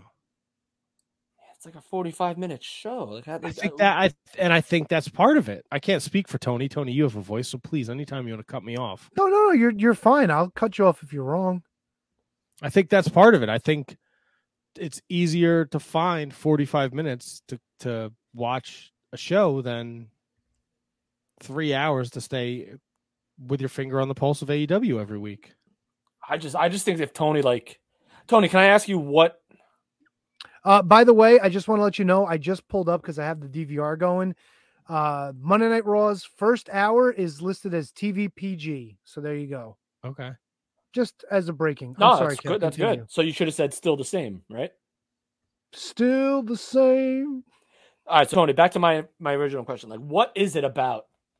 Like, I'm not saying it's perfect. I'm not saying it's even like super awesome. But like, what is what about it like disgusts you that you won't even give it the time of day? Uh, I mean, it's probably the same thing that that I don't watch Raw for. Like, there's just a lot of it that I don't care for. There's like a lot of it was just nonsensical to me. A lot of it, I don't know. So like a good match isn't enough to bring you in, as opposed to like you need stuff to actually like legit make sense ninety nine point nine percent of the time. No, but you and, see, and I'm not trying. I'm not. That wasn't. I didn't mean that sound that like condescending. No, no, no, and and not taking it all, but like like there's stuff that I'll watch from WWE. Like if I hear it's a good match, and I've watched stuff from AEW that I think is a good match that I've heard scuttlebutt about, but I don't know, man. Like like six on six in a fucking cage with the same guys again with Jericho. Like I just don't I don't give a shit, you know. Stuff with the Young Bucks, I, I don't care. Moxley, like it's just not my thing. It's just not. There's a lot in WWE that's not my thing, you know. So look, I like watching MLW, and I tell you guys when it's dog shit, I tell you guys it's dog shit. You sure do. But I think I think I like the MLW because, like Matt said, it's 45 minutes to an hour. I could watch it. I can come back to it. I could stop it in between matches. Same thing with the uh with uh NWA. You know, like I don't have to watch it on Tuesday at 6:05. I've got it on Fight TV. I can pull it up. I can pull it up on YouTube. And there's not much more to NWA because even their Saturday show is only about a half an hour, 25 30 minutes, you know? Oh, I forgot about that. That's the USA, right? Yeah. Yeah, and, I, that's I didn't watch that. Damn. And and like look, there's even there's even shit in NWA that's goofy. Like I know Matt loves gags the gimp. I just I I it's fucking stupid for the NWA to have a character like that in my opinion. I mean I don't really care for it, but it's just kind of there. But there's a lot of other stuff, dude. Like even even the guys that are on every week that are job guys, like I find myself liking them a lot because they're talented dudes, you know? And the stories are easy to digest. It's like simple. It's like good evil. I can't fucking stand Velvet Sky. I'll fucking shit on her like I shit on her all over this past week because I thought she was fucking insufferable.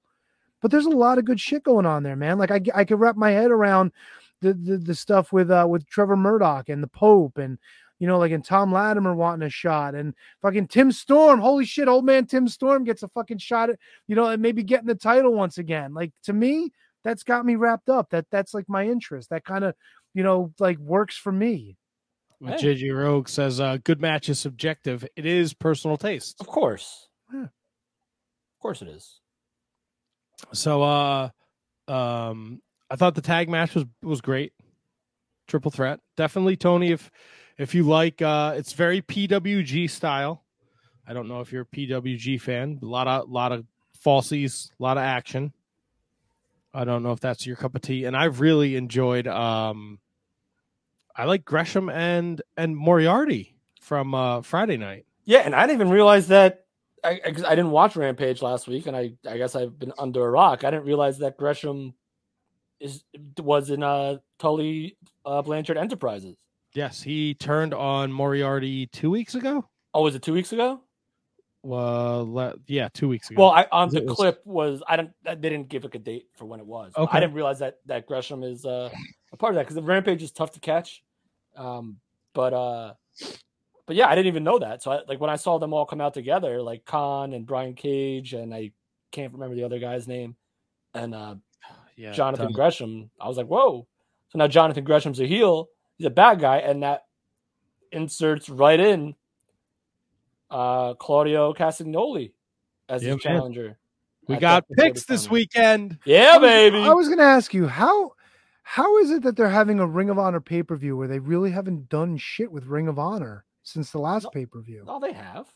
No, it's been like Gresham's on fucking on whatever Dynamite or Without like with, without their own separate TV show, like what can you really do? You have to put well, them then on. why this- have a pay per view? You know. Because it's baby steps, I guess, is the best answer I can give you. And the other thing that kills me is like your fucking top team in Ring of Honor can't sniff fucking national television in AEW. That that's a fucking. What do you mean? So, th- you'll never see the Briscoes on fucking on TNT or TBS. Uh, There's that's, an edict. that's that- probably more backstage stuff than. Like no, that that's reason. fucking that's the network stuff. That's the network Yeah, doesn't so- want them on. So they're going to be on their pay per view. Yeah, but and I they don't did like know, some. I think they did some uh video content of them having like a face to face on social media. Yeah, but it's something. been months since the last pay per view. It's like, and a lot of these guys haven't seen TV, and, and you know, I mean, like, what what's going on with Mercedes Martinez? Is Serena Deeb going there to challenge her? They're probably going to fight at Death Before Dishonor. So to be fair, Tony, Mercedes Martinez has been heavily featured on Dark and Dark Elevation weekly, defending her championship. Which really doesn't mean much. And she did a run in on uh, Rampage, I believe, too. Okay, After Serena Deeb Rampage. beat um, or was it Dynamite? It was Dynamite It was Dynamite. where Serena Deeb beat uh Anna Jay Anna Jay and then Mercedes Martinez came out and made the save. So I, I guarantee you we're getting that match if it hasn't already been announced at the pay per view. It's announced. Mercedes Martinez, Okay. Serena Deeb. Dude, I'm You I- are, they're, they're using. You have look. It goes back to TV fourteen, right? You have to start somewhere. The name Yeah. is there. You know, look. Could it be better? A hundred percent. But people want this. You know, like if you're gonna sell a pay per view, and you're gonna get people in the building in Massachusetts, like FTR Briscoes, two out of three falls. That's a great fucking start. Joe Lethal, which they've been building through Dynamite and Rampage, great start. The returning Yeah. Claudio Castagnoli's going after Jonathan Gresham. Like for a belt that he's never held. that's a great. That's look. That's if it doesn't get people to the to the building, at least you're gonna get people interested in the product and they'll they'll Yeah. order the pay per view. Yeah, I'm with Matt. It it doesn't quite seem like Ring of Honor, but it also doesn't quite seem that different. I would love to be in a position where I have to find time to watch Ring of Honor every week. Like I can't wait for them to figure out what they're doing, but this keeps the name alive. I agree. But here's one thing, and again, like we said, you have to start somewhere, right? So eventually I would love to see something that WWE has like failed to do ever and actually keep the two brands exclusive. Whereas we're not seeing Wheeler Yuta and Daniel Garcia on Dynamite and then seeing him on a Ring of Honor show. And again, you have to start somewhere. Like I want I want Ring of Honor guys and girls to be Ring of Honor guys and girls. And I want AEW guys and girls to be AEW guys and girls. Eventually. You can't get there right away. And I, I totally understand that because there's no Ring of Honor television spot. Like if they I wish they would they have the the the TNT time slot at the Rampage time slot.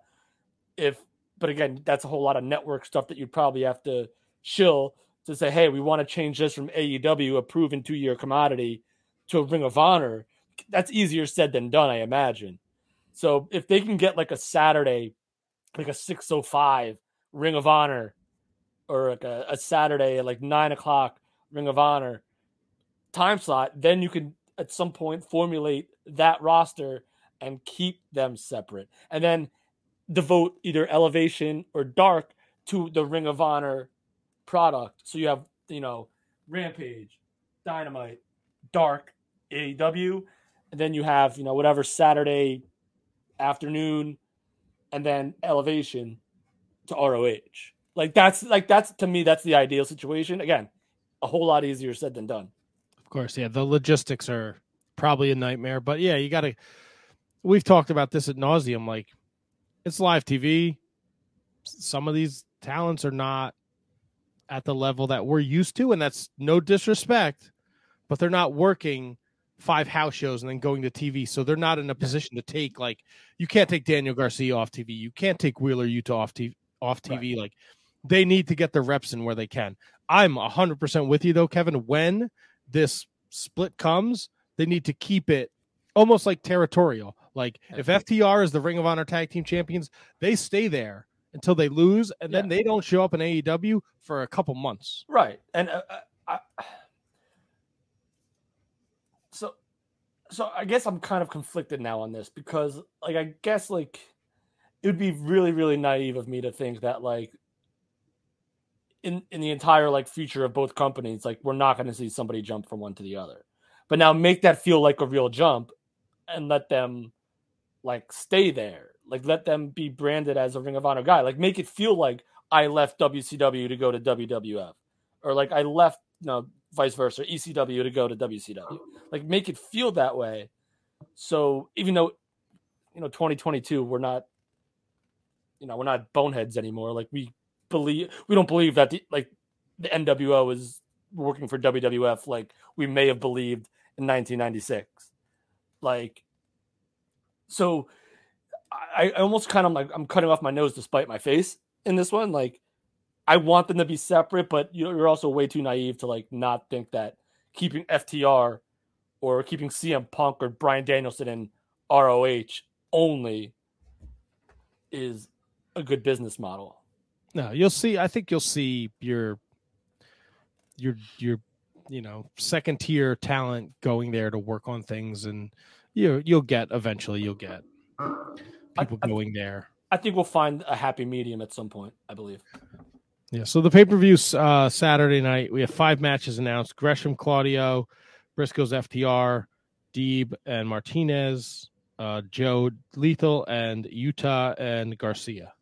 Yeah, Uh, and I'm sure they'll throw a couple more in there right now. I think we'll get.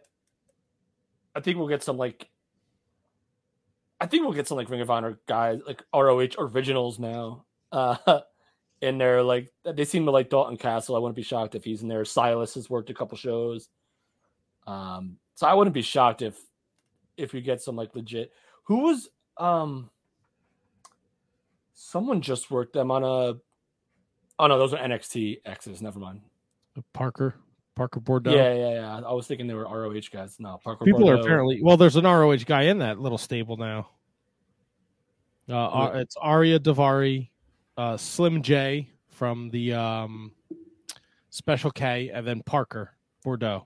and I think I think actually on I think John Walter is working Tony Nese. I think on Darker Elevation. Oh, nice. Yeah. So a lot of stuff going on in the AEW Ring of Honor world. They did announce that uh, All Out's returning to September in Chicago. Um, so that'll be You mean to Chicago in September? yes, flip it, reverse it. Sorry.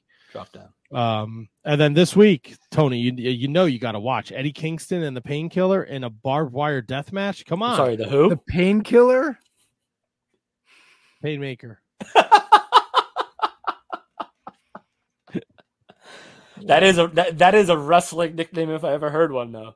It's a Judas Priest song that's been stuck in my head for like four days too. So uh. Kingston and the Painmaker in a in a barbed wire death match with the uh, Jericho uh, Associ- Association. Oh, in the fucking Shark Tank. Fuck that shit. Yeah, but did you hear Daddy Magic bring up my point about how why aren't they why why aren't they in the cage too? Like all these guys, like what they're going to just gonna stand around not doing nothing? They're, why shouldn't they be in a cage, huh? Huh? It's a fair point. Yep. I'll tell you what's I'll tell you what's not a fair point. Uh oh. All right, I'll, there's a couple fucking problems I have with the NWA here. Okay, what's the problem number one? Okay, problem number one: Why the fuck? And I know, don't it was explained to you in the interview. No, who the fuck is Mike Knox? Who the fuck is Matt Cardona with this bullshit? With this fucking shitty family, this fucking dipshit gets a fucking bye to the finals, the Fatal Four. Are you fucking kidding me? I don't agree with it either. I'm totally 100% with you. totally However, how uh, see this this was Kevin's buddy. This was the deal that he struck when he turned Kevin's over Charlotte to Billy Corgan before the Fatal Four Way. Or yeah, Fatal Four Way. Bunch of fucking bullshit. He said, Hey, "You owe me," and he owed And him, then- and he, he's paying the dividends on what he owes. And then this booger eater brings back Tim Storm, and now he Tim Storm just throws the fucking rule book out the window. If you remember, in Tim Storm's final match for Sweet Charlotte, when the NWA Power came back, Tim Storm saw an opportunity after Aldis was pulling shenanigans on him, and he popped Aldis low in that match, and he didn't get caught, but he only managed to get a two count. So now here, Tim Storm in the same situation, referee shit canned, tries to go for it after Aldis had slapped him and showed unsportsmanlike conduct a few times. It's wrestling, though. You can smack your opponent. It's not a closed fist. It's not illegal. But this was supposed to be a gentleman's match. They were they were trying Oh, to keep they're it. fucking professional wrestlers. You can't trust Nick Aldis. Well, apparently you can't trust Tim Storm either because as Tim Storm was firing up into Nick Aldis's nether regions, Kevin Keenan pops his head up from beyond the apron, and then he saw what happened and he said, "That's it, ring the bell." Kevin And Keenan knows exactly where he needs to be at all times. And that's why Tim Storm doesn't deserve another shot.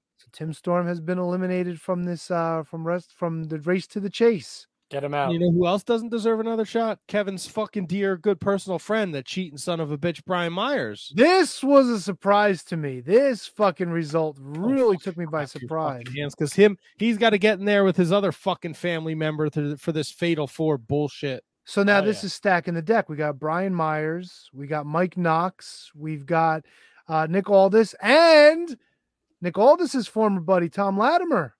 in Yeah, that but you were Four. former buddy, so you know there's an issue there, right? These two fucking jabronis going to lay down for and for each other. Is one of them going to win the title shot, beat Trevor Murdoch, and then give the title to Matt Cardona? Is, the, is he have that much fucking brainwash bullshit power on these two idiots? That's where the what? power lies, baby. The power lies in Matt Cardona's hands. Know what I mean? You know what? Oh, it lies in his fucking wallet. He's buying all them fucking figures. So so since we're down to the final four, who do you think is going to wind up with the shot at um at Trevor Murdoch? Trevor Murdoch's a babyface now again, right? No, not really. Well, he was the one that got Tim Storm back, so that kind of made me think. And then his promo that he cut was kind of like, "I did what was right. I righted a wrong." He righted a wrong, yes, but when the Pope came out to shake his hand and congratulate him, he walked off on the Pope. So Ah, I think it's I think it's more Trevor Murdoch is his own man, and he lets the chips fall where they may. Hmm. And Aldis kind of kind of looked like a bad guy too in this. In this Oh, of course, he was being a dick to Tim Storm. Absolutely. And like when when when he uh when he ended up like winning, like he like, had like this weird like he was cringing over and had like a weird like like grin, like I got one on you type. Which, which he did because, like I said, the the last time those two met was for the World's Championship. Nick Aldis was defending, and it was Tim Storm's last shot, and Tim Storm did the same thing. So maybe Nick Aldis knew, hey, if I get under his skin quick enough, he's going to do something stupid. It's going to cost him. And Nick Aldis did what he had. He vanquished Tim Storm when he had to, Mhm. and now he's got he's got to wrestle. He's got to fight him again for what? This is bullshit. So I'm glad Nick Aldis won. I'm glad fucking shithead gym teacher fucking got cocky, thought he could put one over on everybody and punch somebody in the balls, and he got caught. Maybe Tim Storm can now go back to commentary and replace Austin Idol. Oh, can you? Uh, two minutes in, I wrote two minutes in. I hate Velvet in Austin. Oh Vel- no, Austin's not bad when he's with Galli. It's fucking Velvet Sky that fucks everything up. She Yeah, can't the shut whole up. Show the three of them were together. Yeah, she's she's fucking rotten, dude. They were doing a little uh, gimmick for a while where she wasn't doing commentary anymore, and she was relegated to doing interviews like May Valentine in the back, and she wasn't happy about Well, it. Well, didn't like Angelina Love come back too? Weren't they actually teaming for a while? No, they didn't team, but they kept calling each other bestie. And then Angelina Love had a match against somebody, and she got counted out. I think maybe it was genocide. I don't know. I'll take I don't know. She was it. doing some shit outside, and Velvet's like, "No, you have to get back in the ring," and she didn't. I don't know. It was fucking stupid. May's got uh May's got eyes for Tyrus. Gross. No, you know, Tyrus is a lovable guy, I guess. She ran down all his accolades like it was a big deal. He's the fucking worst TV champion I've ever seen in my goddamn life. His matches suck dog shit through a straw, and now I got to fucking deal with him and who Odin. Odin, so you're fucking number one contender here for this. I'm okay with O- this fucking fat titted shit gonna be the fucking champion. I'm okay with Odinson getting that that uh that match. Here's what here's what really was fucking stupid. Did you see the shit that happened with uh Tyrus coming out and attacking the guy that um Aaron Stevens was uh training? No, I didn't see that. I've, I, it's been a while since I watched the NWA. Okay, so it might have been on Power. So uh so they they had this backstage footage. They were interviewing this guy's mother for whatever reason. I forget what the fucking poor kid's name mother. was. And she's like, "Oh, my son's here, and I can't. I'm so glad he's with the NWA." And like, she was terrible. It gets worse. So Tyrus and and uh, BLK Jeez see what's going on at ringside, and BLK Jeez like, "Yo, he was talking shit about you." So then Tyrus gets in, gives him a choke slam. His mother runs in to save him. Stop beating up on my boy, and and it was fucking garbage. Like they fucking they fucking like powdered to this kid's mother, and then Aaron Stevens is like, "Hi, I'm Aaron Stevens." She's like, "Yeah, I know who you are. My son needs help. Can you please go get him help?" It was fucking terrible. It was terrible. I hate when they try to do shit like this. No redeeming value, and I still don't know this kid's name. It's not like it's gonna fucking matter. Where is Mims to save us from this nonsense? That's what I want to know. Big strong limbs. That's right. Matt had a sneeze. It's going away. It's going away. It's going away. It's going away. It's going away. It's going away. No, it's going. Ah, and he muted too, you dick. Yeah, I'm a professional. That's right. Uh, I did enjoy Allysin Kay and Kylan King too. I was surprised to see Kylan King get a win, but I like the story they're telling there with her being the gatekeeper to Camille. But you know, because Bully Ray heavily involved in the show too, mentioned many times. But I like it. Yeah, fun show. I, I enjoyed it. I don't know if Bully Ray uh, trained Allysin Kay. I don't think he did, but he no, he definitely trained Kylan King. trained Kylan King and also trained Camille. He was pretty Camille. instrumental in Camille too. So Oh, excuse me. I got a lot of boogers last week on the show. I don't know if you guys listened. Oh, should, are we going to call him Murdochs? Oh, there he is. Um, a little news and notes before we take a break because it is sad news. Uh, word going around on the interwebs today, thanks to Mike Tenay, was that Cindy Heenan, the wife of Bobby the Brain, passed away today. Saw that. So rest in peace to uh, Cindy Heenan. I don't know. I don't. I didn't see anything that they disclosed if if it, if she was sick or you know had anything going on. But um, here's something interesting that I never knew. Uh, there was a vignette that I do remember when I was uh, younger, where Bobby Heenan and Gorilla Monsoon, I think, were at the zoo, and a woman and a very young girl came up to them, and he was kind of telling them to get lost, and the little girl stomped on his foot and called him Weasel. That was Cindy and his daughter. How Makes crazy sense. is that? That's Makes- fucking I mean, awesome. Makes sense. Makes all the sense in the world.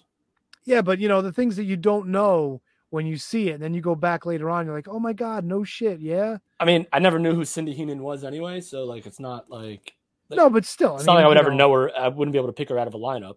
No, for sure, for sure. But I thought it was kind of cool that uh yeah, I think it- I think it was RD from WrestleCrap who actually posted that. So yeah, it was kind of it was kind of cool to see that, you know, as long as Heenan was in, he got his wife and his his young daughter involved as well, Right. which was it was a cool moment. No, no, it's definitely cool. And I, I read, I saw Tenay's tweet, so that was that was a nice little heartfelt deal. Apparently, uh, you know, as any husband and wife would, they adored each other. So, R.I.P.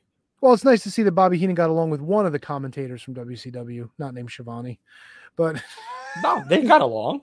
Ah, they they they kind of had a rough spat at the end, didn't they? No, I thought Tony Tony always says that he loved working with Bobby. Oh no, he did, but that doesn't mean they really got along. I think Heenan kind of didn't like him for what I think. He, I think he blew. I think he blew Heenan off for something, and it never sat right with Heenan or some shit like that. Uh, There was some little beef that they had between them, but rest in peace, Cindy Heenan. I call shenanigans. Oh boy. There So you go. Matt, you want you want to tell people what's going on with our Patreons, or is this? a Yeah, do I ever? You want to play the commercials? No, Back after this. Let's not play the fucking commercials. All right. If you want to uh, support the Shining Wizards Wrestling Podcast uh, and the Shining Wizards Network, go over to shiningwizardsnetwork.com, home to a variety of great shows. Uh, if you've ever listened to this show, you know the shows uh, Turnbuckle Throwbacks, um, Mark Order Podcast, uh, Inconclusive Breakdown, Wrestling Night in Canada, Radioactive Metal, The Midnight Jury, um, and the Brocast, not members of the network, but friends of the network. So check all those great shows out. Uh, you can support us over at our Patreon, patreon.com slash Wizards Podcast for as little as $1. Yes, $1 a month. You can support the Shining Wizards Wrestling Podcast. Uh, $1 gets you a shout out every week on this podcast. $3 a month, you get access to our bonus content, uh, watch alongs, profiles, pay per view reviews, uh, and uh, the crossword puzzles, so much more.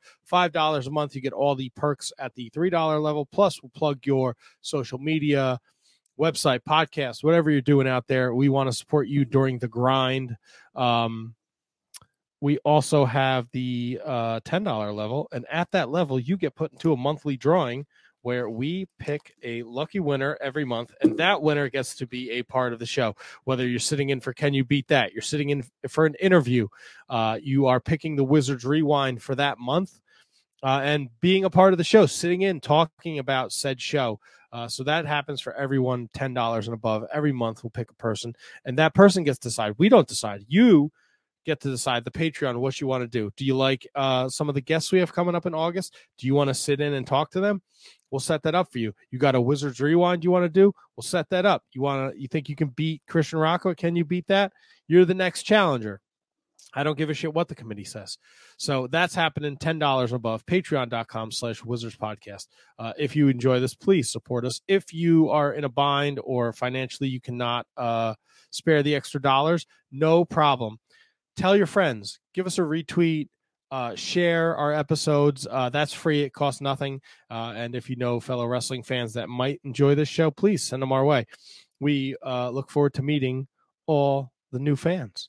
Uh, at this time, we're going to thank those who support us at our Patreon. Uh, Kathy Hummer, the queen of the Shining Wizards. Manny Crasso, the king of the Shining Wizards. Danny Rusinello at not Danny Russ on the Twitter machine. Uh, Anthony Rusinello from the Mark Order podcast. Sean Toe, Sean Calejo, uh, Kate Hensler from uh, the Mark Order podcast, Sour Graps, the SmackDown Rampage Fight Full review, and Kate is back on the Twitter machine at Miss Kate Fabe. Be sure to give her a follow. Matt Garifo, no relationship to the KJG. Uh, Maddie Mellinger, Christine Friesendorf, Mark Parloni, Happy birthday, Mark. Kenny Hawsey, the Scotch Drinkmore, uh, Jay Cop, Big Cop Pump from the Turnbuckle Throwbacks, Thomas Cops, the Mott Spock at High Five Tom.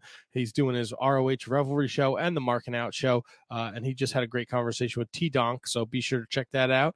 Michael Hammond, uh, Matthew Birch, the True Prince of Pro, uh, Braden Bergen at Enfuego 30. He's our number one fan from Iowa, so be sure to give him a follow.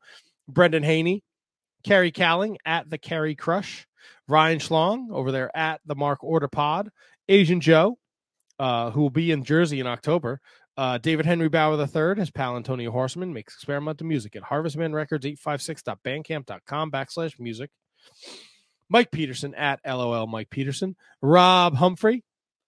Kevin Rogue, uh, former Can You Beat That champion. He's doing the year of pod uh, where he's talking all things WCW 96 with the Duke. So definitely check that out. He's a funny guy. And at um at J I don't know why I don't have this written down.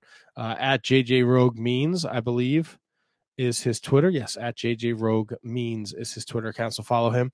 I Dunk Biscuits. The Daily Smark at the Daily Smark on Twitter. DailySmark.com is the website. They help you find the latest wrestling news along with up to the minute daily podcast. Don't forget, we deliver YouTube videos to keep you in the loop. Roll. And last, but certainly not least, let's see if I can time this up right. The one, the only, Mr. William Mercier Jr. Lives are gonna be in William Mercier's hands. You know what I mean? Know what you mean, Kevin? Woo! I got Did you have to filibuster, or did I get it like literally just in time? we were it worked out to to you just just coming into the shot. I got to take a leak, guys, real fast. Oh, I would like to grab a drink. I didn't get to get up, so no, no, I'm happy for you. You, you deserve uh, it. let me grab a drink. I do want to touch on Impact and New Japan before we do our rewind. Nothing super deep though, so let me leak. You guys filibuster for a minute. I'll be right back. Tony, what are you chewing on there? I heard Matt has that problem. He can't go super deep. I'm actually eating famous anus cookies. Not what'd you say? One more time. Fa- famous anus. Did you do that on purpose? Yeah, famous. I don't think you did. Anus. I don't think you did. That's an N. Famous anus. That's an M. No, it's not. It is. No. Actually, quite delicious. I, I do enjoy a famous anus once in a while. I don't. I don't understand why you say the things that you say sometimes. Anus? Anus? Anus. Anus. It's a noose day. Yes, it is. Boom.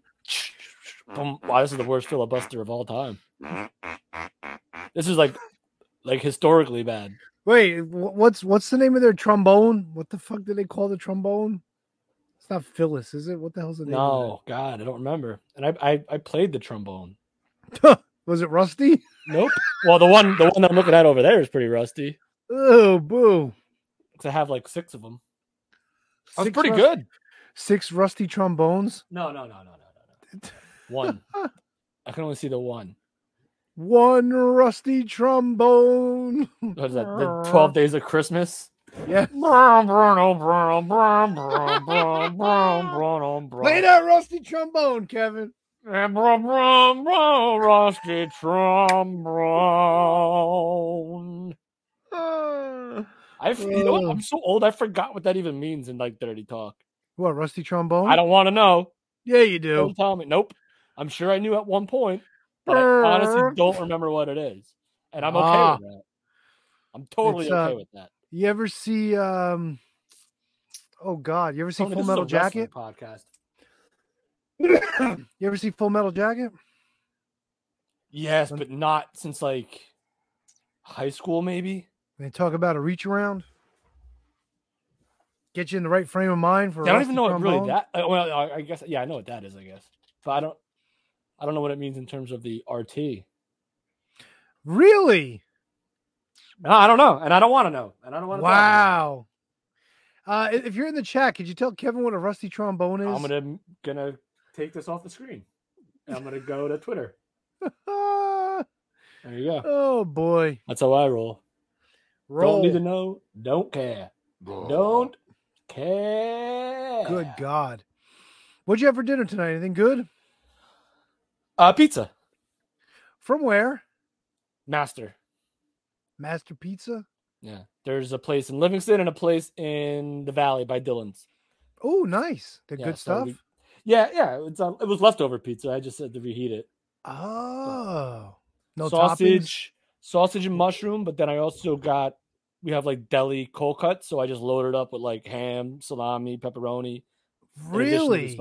Oh yeah. Look at you being fancy with the leftovers. I watch a lot of Food Network. I watch a lot of Chopped. I watch a lot of you know guys grocery games. I watch a lot of uh Food Paradise, Delicious Destinations, No Reservations. You know I the wife I, you know we were watching the other night over dinner Oh, that I tell. I've never I've never actually sat down and watched it before, but Beat Bobby Flay is such a fucking fun show. I'm just getting into that now because it's like at the end of the day, I watch Chopped because it's a cooking competition show and I enjoy it. Yeah. So like why I'm branching out into other cooking competition shows. Well, that's And- it. Like Bobby Flay, they get two people who battle, and then the winner gets to battle Bobby Flay. yeah, it's, it's supermarket it's pretty stakeout's cool. a good one. If you have if you ever ever seen that, and it's only half an hour. That's the great thing about it. You get two matchups in that half an hour. You're good to go. And Bobby Flay doesn't always win. Like he he loses. yeah, but I know? feel like that's just like to fill like the the margin. You know what I'm saying? I mean, I guess, but it's cool because they don't tell the judges which dish is which. So they present them with the two judges at the end, uh, the two dishes at the end of the competition, and then you just vote on the dish, and then the host will Right. reveal who I'm- won the competition. I'm also a big BBQ Pitmaster guy. I yeah, I've that. seen that. That's pretty good. That's on Discovery though. That's not on Discovery. Uh, I forget Destination.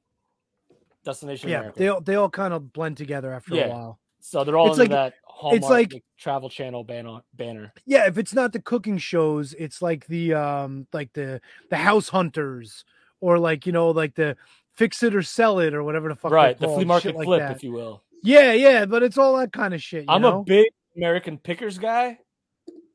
I love that show. Like Yeah. when they just go try to like find like stuff like junk in people's houses and and then try to sell it. Love that. Love um like the survival shows like Dual Survival, Survivor uh, Man. Bear- What? I, I can't go to the bathroom. What are you guys talking Matt, about? I we said this was the worst filibuster the of all fuck, time, and we just got I asked through. I asked Kevin what he had for dinner, and he told me it was an awesome pizza. And then we and then he started telling me that he was getting his ideas from like guys grocery games and pitmasters and all these other cooking shows, and Yeah. that's kind of how it went to. We- I'm not gonna lie, we struggled once you left. I start No, no, it was fine. pants like Jr. You could have talked about wrestling. I did No, mention it was. a I wanted to ask podcast. Kevin about Impact, and as soon as you were getting your fat ass up, you were like, "I want to talk about Impact." Well, guess can't talk to Kevin about You Impact. could have yet. talked Gotta to wait. Kevin about Impact. I watched it, so I could have jumped right back in. Sorry, I don't get to take a pee break because I have to read the Patreons. We have outdated fucking commercials that the fucking hand jobs from the other shows on the network don't bother to send us. Don't Well, I'm sorry if talking about guys like Guy Fieri offends you so highly. You would think the fucking pizza conversation's right in your wheelhouse. No, the but last thing I no, wanna do is apparently talk you about deal with pizza pizza. too much during the day. I'm gonna chug Jesus, dude, relax. God damn it! You fucking. st- We got to talk about your bathroom for forty minutes. Now you want to talk about fucking Food Network? Don't complain. Oh, yeah. when it's almost ten I- o'clock. Yeah, and you weren't having fun fucking back and forth playing liners for 20 minutes either. That was okay, right? I never said it's wrestling related. Makes a good point, Tony. Huh? Huh? Hey, What did you want to ask Kevin about Impact? Kevin, what about Impact? Did you have anything specific? Oh, I figured we were gonna do a three count about Impact, so I was gonna let you roll with the ball, but oh my fucking nuts itch. Uh, I'll tell you. How, all right. Well, Tony, now I'll roll with I'll roll with the ball, which is a saying that he just made. oh, up. by the way, we also uh Kevin doesn't know what a rusty trombone is, so there you go. Oh, yeah, that came talked- up as well. We talked about that. Yeah. Yeah, we talked about Oh. Kevin's trombone. Yeah. You should uh you should ask for one. Well, Well, I JJ have Rhodes, one over there. JJ Rhodes said he was sending a link, but we haven't gotten it yet. So All right, cool. all right, Kevin, talk about Impact. All right. Well, Matt, you watched it, right? I did watch it. You know what? Harken back to Tony's conversation earlier about TV fourteen brown panty matches. Uh, Chelsea Green and Mickie Mickie James started their match off with lots of kisses. Yes. But they played they did a good thing about playing that off about like the whole Trish Stratus Mickie James thing. So it's kind of like passing the torch to to dude Matt. I don't know what you thought the about this match, dude. That I, I'm, you know what? I might start a segment, Matt. My All right. favorite wrestling match of the week, Oh, and this was my favorite wrestling match of the week. really? Mickie James and I mean maybe maybe it's because I just watched it like yesterday, but it, it's fresh. It's recency bias. I love this match, uh, and I love the feud that that that uh, Chelsea and Mickie James have developed. Like I said, I called it too that Chelsea was eventually going to turn on Mickie, and she did. And now they're just having bangers. And then Mickie kind of walked out saying that you're only as good as your last match. And so I don't know if Mickie's taking some time off from uh, from the Impact ski, but uh, I don't know. But I love this match, and that that's like that's the one count of it. Yeah. Can I can I interrupt? Is Mickie James kissing women like a thing? I found that she kissed Jillian Hall at one point. She kissed um Alley Catch. She dude, like apparently like she kissed uh, uh Lisa Marie like at Well, House the of whole thing started with Trish. I Yeah, mean, maybe like, before. this- Maybe she may have been doing. She may have been doing that in like TNA before that. Do you have a problem with this? I don't. I'm just surprised. Like there's just so much uh what you call it. I th- I think it's like a. I don't think it's like a, a point of her character, but I think it's like that like that second level of her character that like this has become a thing. So we're not gonna like super acknowledge it, but we're also still gonna do it. Do she's you also if- if she's that makes any also she was also countering Chelsea Green's mind games in this match and saying that's not how you kiss a lady. This is how you kiss a lady. That's true. Because Chelsea Green in her entrance, she does the the kiss thing. Oh my mm. God! God bless Nick Aldis. God bless Right? him. Oh, Yeah, what a God bless national treasure! right. What a national treasure he is. God bless Broski. Yeah. Yeah, yeah. Well, A uh, couple things. First of all, I also would like to get back into. I I really enjoyed myself today, getting to watch all this wrestling that I don't usually watch, and I really am going to make an effort to watch the NWA and ML uh, and Impact every week. If ML if I turn MLW on next week and I see fucking Terry Funk and Dusty Rhodes wrestling, I'm never watching MLW again. I'll tell you that right now. All right. Stop with the fucking bullshit from the past. Give me what you've already taped. Show me your fucking 60 man battle royal with the fucking midget and the blue meanie. All right. This Impact show was fucking, it was awesome. It was Yeah. a great show. If you're sleeping, and I think I've said this before, and I'm sure Kevin has said it a thousand times, don't sleep on Impact, man. If you're fucking wasting your time watching three hours of Raw tonight, two hours of SmackDown, and you're fucking miserable, you're not enjoying it, bro, just take your find take two hours, whatever two hours you want. Watch Impact, man. This was a good fucking show. The matches were solid, great stories. Although, not gonna lie, Kevin, that weird shit with Rosemary and Ty Valkyrie where they go Matt- to the dead, fucking weird, dude. That was Matt. That was my least favorite part of the show, and it was the longest part. So okay, To- Tony, I'm gonna paint you a picture. It was bad. Rosemary. Rosemary wants to go find Havoc. She's gone to the un.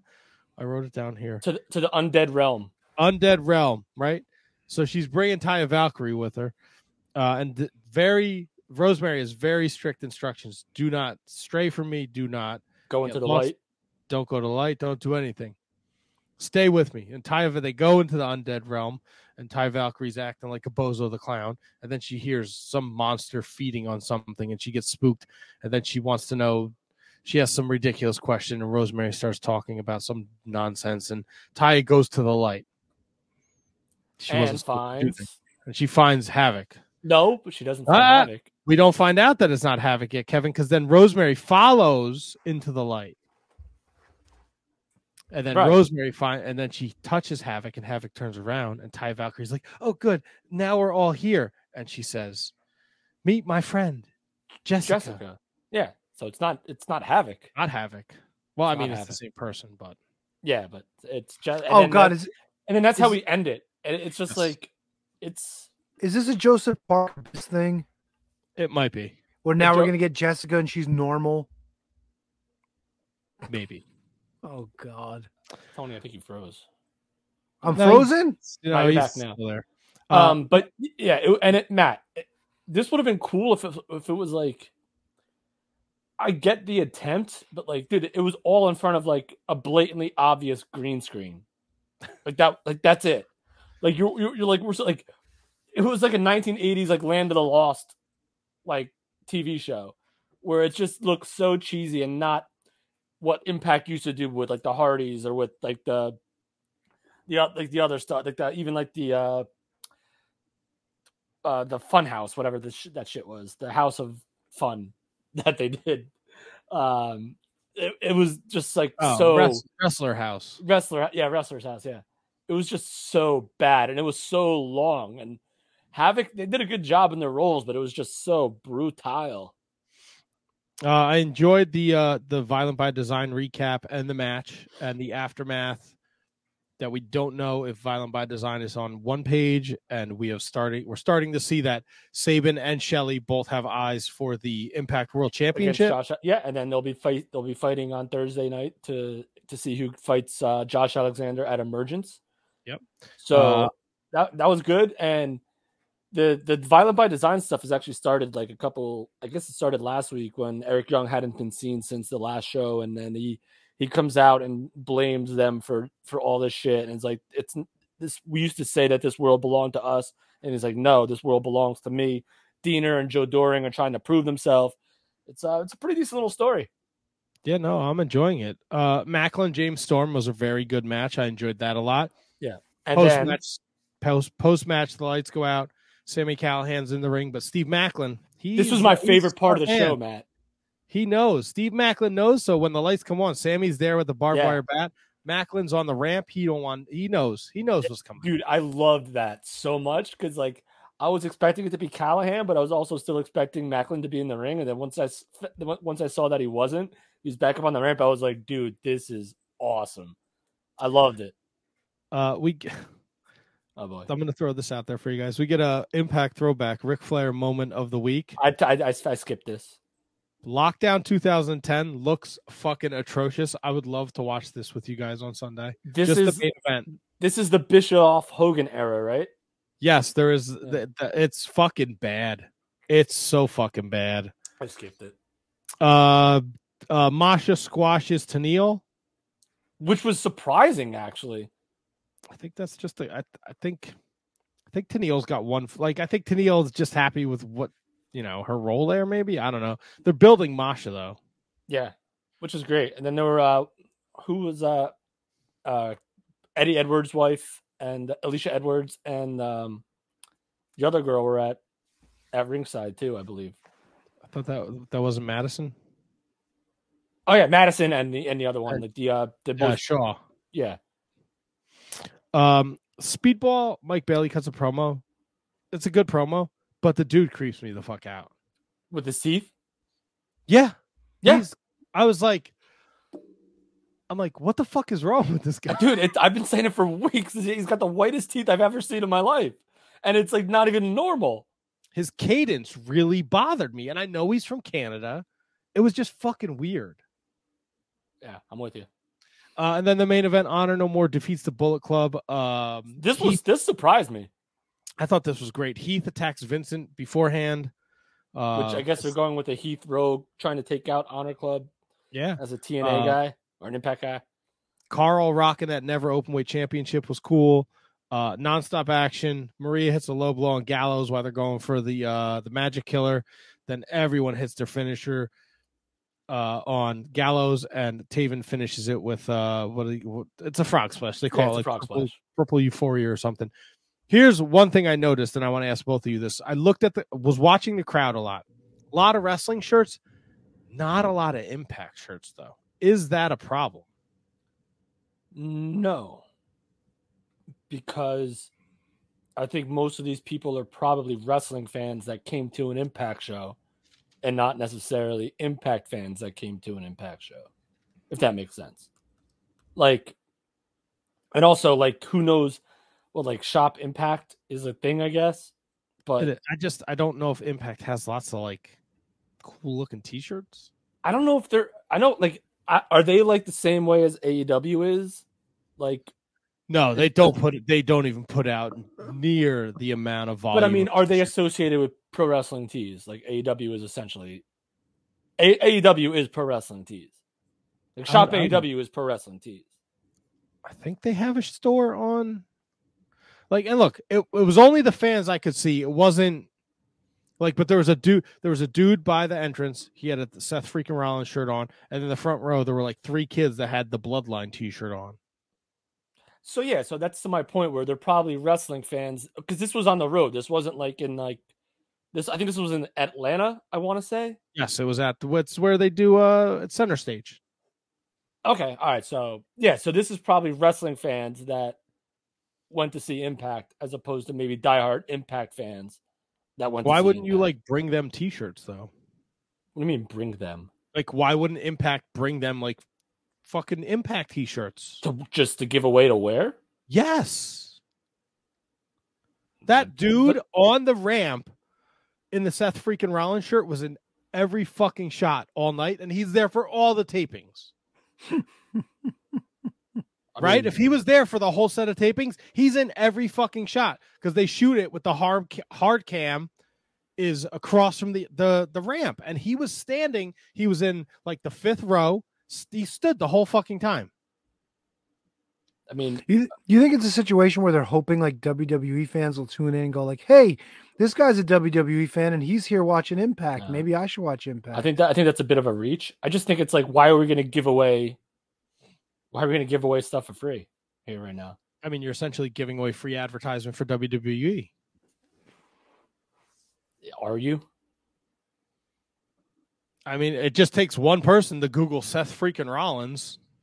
I mean, if you're watching Impact Wrestling, you already know who Seth Rollins But is. you can't assume that because Of there's course people you can. You can't assume the you can't assume the other way around, but you could hundred percent assume that if you're watching Impact Wrestling, you've already watched WWE your entire life.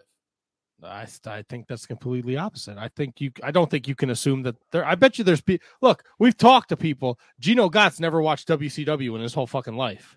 Different time, different day, different. Yeah, but why is it you don't like the WWE? You watch Impact. Why do you because watch it's a lot easier to find. It's a lot harder to find Impact Wrestling than it is to find WCW. for you? It's harder to find Impact Wrestling. Well, for Gino Gotts, who lived in New Jersey his whole entire life, it's just as uh, accessible as it is for me. Right. So look, there's there's probably people who watched during the Spike era when it was on Spike TV, and they just stuck with it. I'm not saying it's their whole fan base, but I'm sure there's people out there like that. Of course, there's always. I don't think it's enough to move any sort of needle or anything. You can't like assume that everybody is that's watching wrestling is watching. WWE. I think that it's a good, educated guess. But you can't assume. I I'd feel I'd be 90%, 90 95% positive that if you're watching Impact Wrestling, you already know who everyone on the WWE roster is. I don't know, man. We saw what happened when they brought all these people up from NXT, and they didn't. Then WWE fans didn't know who they were. All right. Again, So, that's I- I so I'm saying if you brought Impact guys to WWE, you wouldn't know who they were. Right, But, but if you that, that but I'm saying that's the reversal of what of the no, point. but if when Heath shows up, there's I bet you there's people that don't know who Heath Slater is. okay, but we're comparing Heath Slater to Seth Rollins. I'm just saying you want to make sure that that five to ten percent that you have that just watches Impact doesn't stray from from Impact. All right. Well, then Heath Slater is getting over as a new character that you're just introduced to at uh, for the first time. That's it. Like, so that he's he's an impact guy to you then if you've never watched it. Right, but that's what I'm saying. Bring put these people in fucking Impact gear. Then it costs you nothing. The shirts are there. Want me to cost This you something? going to be, this guy's going to be on TV for at least five and a half hours with a fucking Seth Rollins t-shirt on for not your company. Tony, how do you feel about this? Am I like like am I am I am I wrong in assuming that if you if you're watching Impact, you already know who everyone in the biggest company in the world is? Kevin, I think uh, Ryan answered your question. Tony is asleep. I'm not asleep, schlong. Stop it. Can I say? I don't understand like why it's such a big deal if I sit back and just take in what you guys are conversing about. I Like, didn't make I just wanted to get your no, opinion no, on no, it. no. It's no, it's not you. It, it was just a, a Because I think thing. you're the only one that has the ability to sit all the way back. That's 'Cause probably I got- I'm, I I- yeah, I'm my- in like a, a, a picnic chair here. All folding right, I. I guess that's Like, fair. I do it, but my also move my mic. So when I do this, like my mic is back here. You well, go. Ryan, if you're curious, like one eye is already closed, so I mean, you know, it doesn't take much for the other one to close. Sleep with one eye eyes closed. open. What? Ryan Why is it says clo- eyes were closed. Well, Ryan Schlong don't know. Go back and watch the video. Maybe he's watching it on the big screen. Maybe streaming it to a smart I, TV. all right, so my, my main point is that I don't think seeing people wearing WWE shirts at your show is going to affect anything. I don't think it's 90 to 95% that Kevin thinks, but I do think that a large majority of people who are watching Impact are familiar with the WWE. Yeah, Impact is the show that you seek is the show that you seek out when you want to watch wrestling because WWE's not on or AEW's not on. I think I think that's a fair assessment. I don't think it's as high as he said, but I do think that's a fair assessment. I mean, I get your point too that you want to have people representing your brand at the show, but I mean, are you going to give away T-shirts to everyone? Like, it's not like they're making money hand over fist. They're just going to No, give like- away shirts. Uh, Look, I get Matt's point, but I don't I don't know I don't know if Impact really thinks that much about it. I don't think they honest with you. care. Yeah, I- yeah, honestly, fair. I mean, I may be overthinking it, but I couldn't. It w- was annoying me the whole time I was watching. but I mean, if you tune into MLW, like there's shirts from everywhere, all over MLW. They, you know, I don't give a shit about fucking MLW. Well, there you go. What? They fucking spent all their money to bring in a fucking tiny person. You think I give a shit? The tiny person against the Sandman? I don't care. Now, now you see, JJ agrees with you. He says, "Get the guy a shirt." I'm, I'm with you, T squared. But I like, I, I agree with Kevin. I just don't think that Impact gives a shit. yeah. It's like it's to me. It's like if that's what you're focusing on, then What are you laughing about? What fucking happened off camera? Then? What So, laughing yeah. And uh, who? And why? Why is T squared? What's T squared? Matt with two T's, T squared. You that's a reach.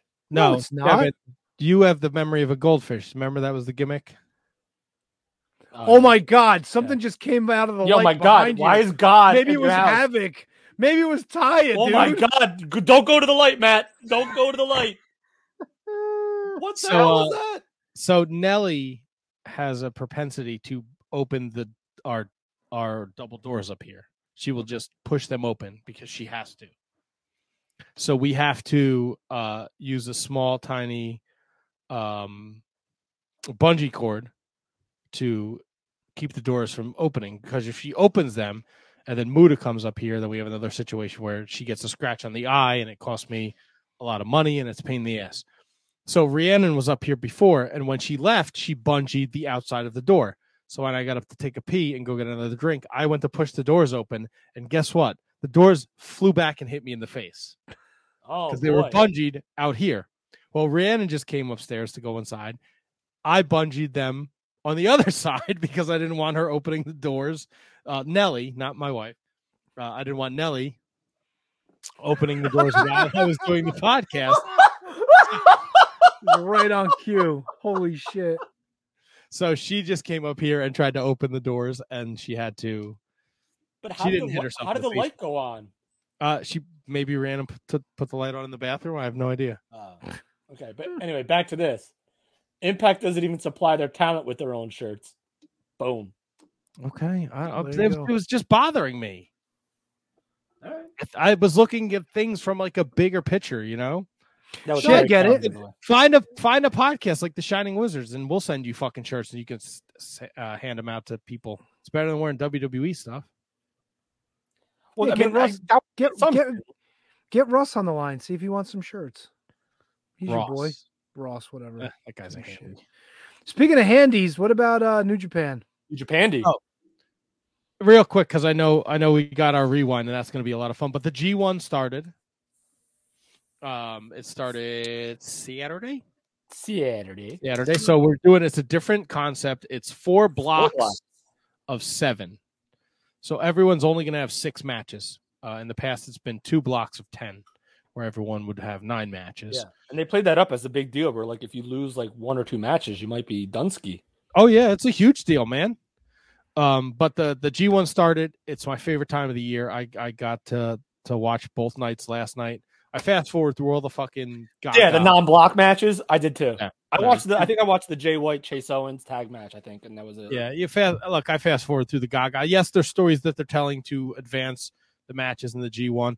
I'll tell you what though, if you missed night one, Kev, definitely go out of your way. Okada Jeff Cobb was fucking awesome, as was Ospreay and uh, El Phantasmo. I'll watch it tomorrow. And there was there one more from night one that I really enjoyed. I don't know. I watched night two. Fuck. Hold on. Give me one second to think about this because I know night two. I know the main event was Juice and and Uh, Shingo, which I thought had like a weird. It seemed to finish abruptly. No, I think they, I think they told a good story in the match. They told a great story. I just felt like the finish just kind of happened. Well, because he, he kept trying to go for I don't know what his finishing move is called, Juice Robinson's, but it's like the like the Pulp Pulp Friction. yeah. And he tried to go for it a bunch of times and he couldn't get it, and then he finally did get it. And, Uh, I thought uh, Taichi and Big Tom that first match. I was like, how are you gonna fucking follow this? Well, I'll tell you why. Because they put like anytime like a Big Tom match is on, it, you know what exactly what kind of match it's going to be. And they even kind of uh, I watched the. Did you watch the? I I watched the English version of the commentary. Obviously. Yes, of course, always. So uh, so they said this match is good. They are they set the table. Kevin Kelly and uh, God, Chris I forget the other Charlton. guy's name. They set the table saying this is going to be a, a phys- as physical of a match as you've ever seen, and it was. And there was a lot of like strong style, like uh, like sumo type shit, and it was just. I, I don't. I don't necessarily like all Ishii's matches because it's just like, hey, punch me, then I'll punch you, then punch me, then I'll punch you, then I'll kick you, then you'll kick me, and and we'll see who's tougher, and then someone's gonna get the upper hand eventually. But I agree, man. I love. I I've never. I, I don't know a whole lot about Taichi, and I didn't realize he was billed as like this big physical dude. That, but he he went toe to toe with with Ishii and and won.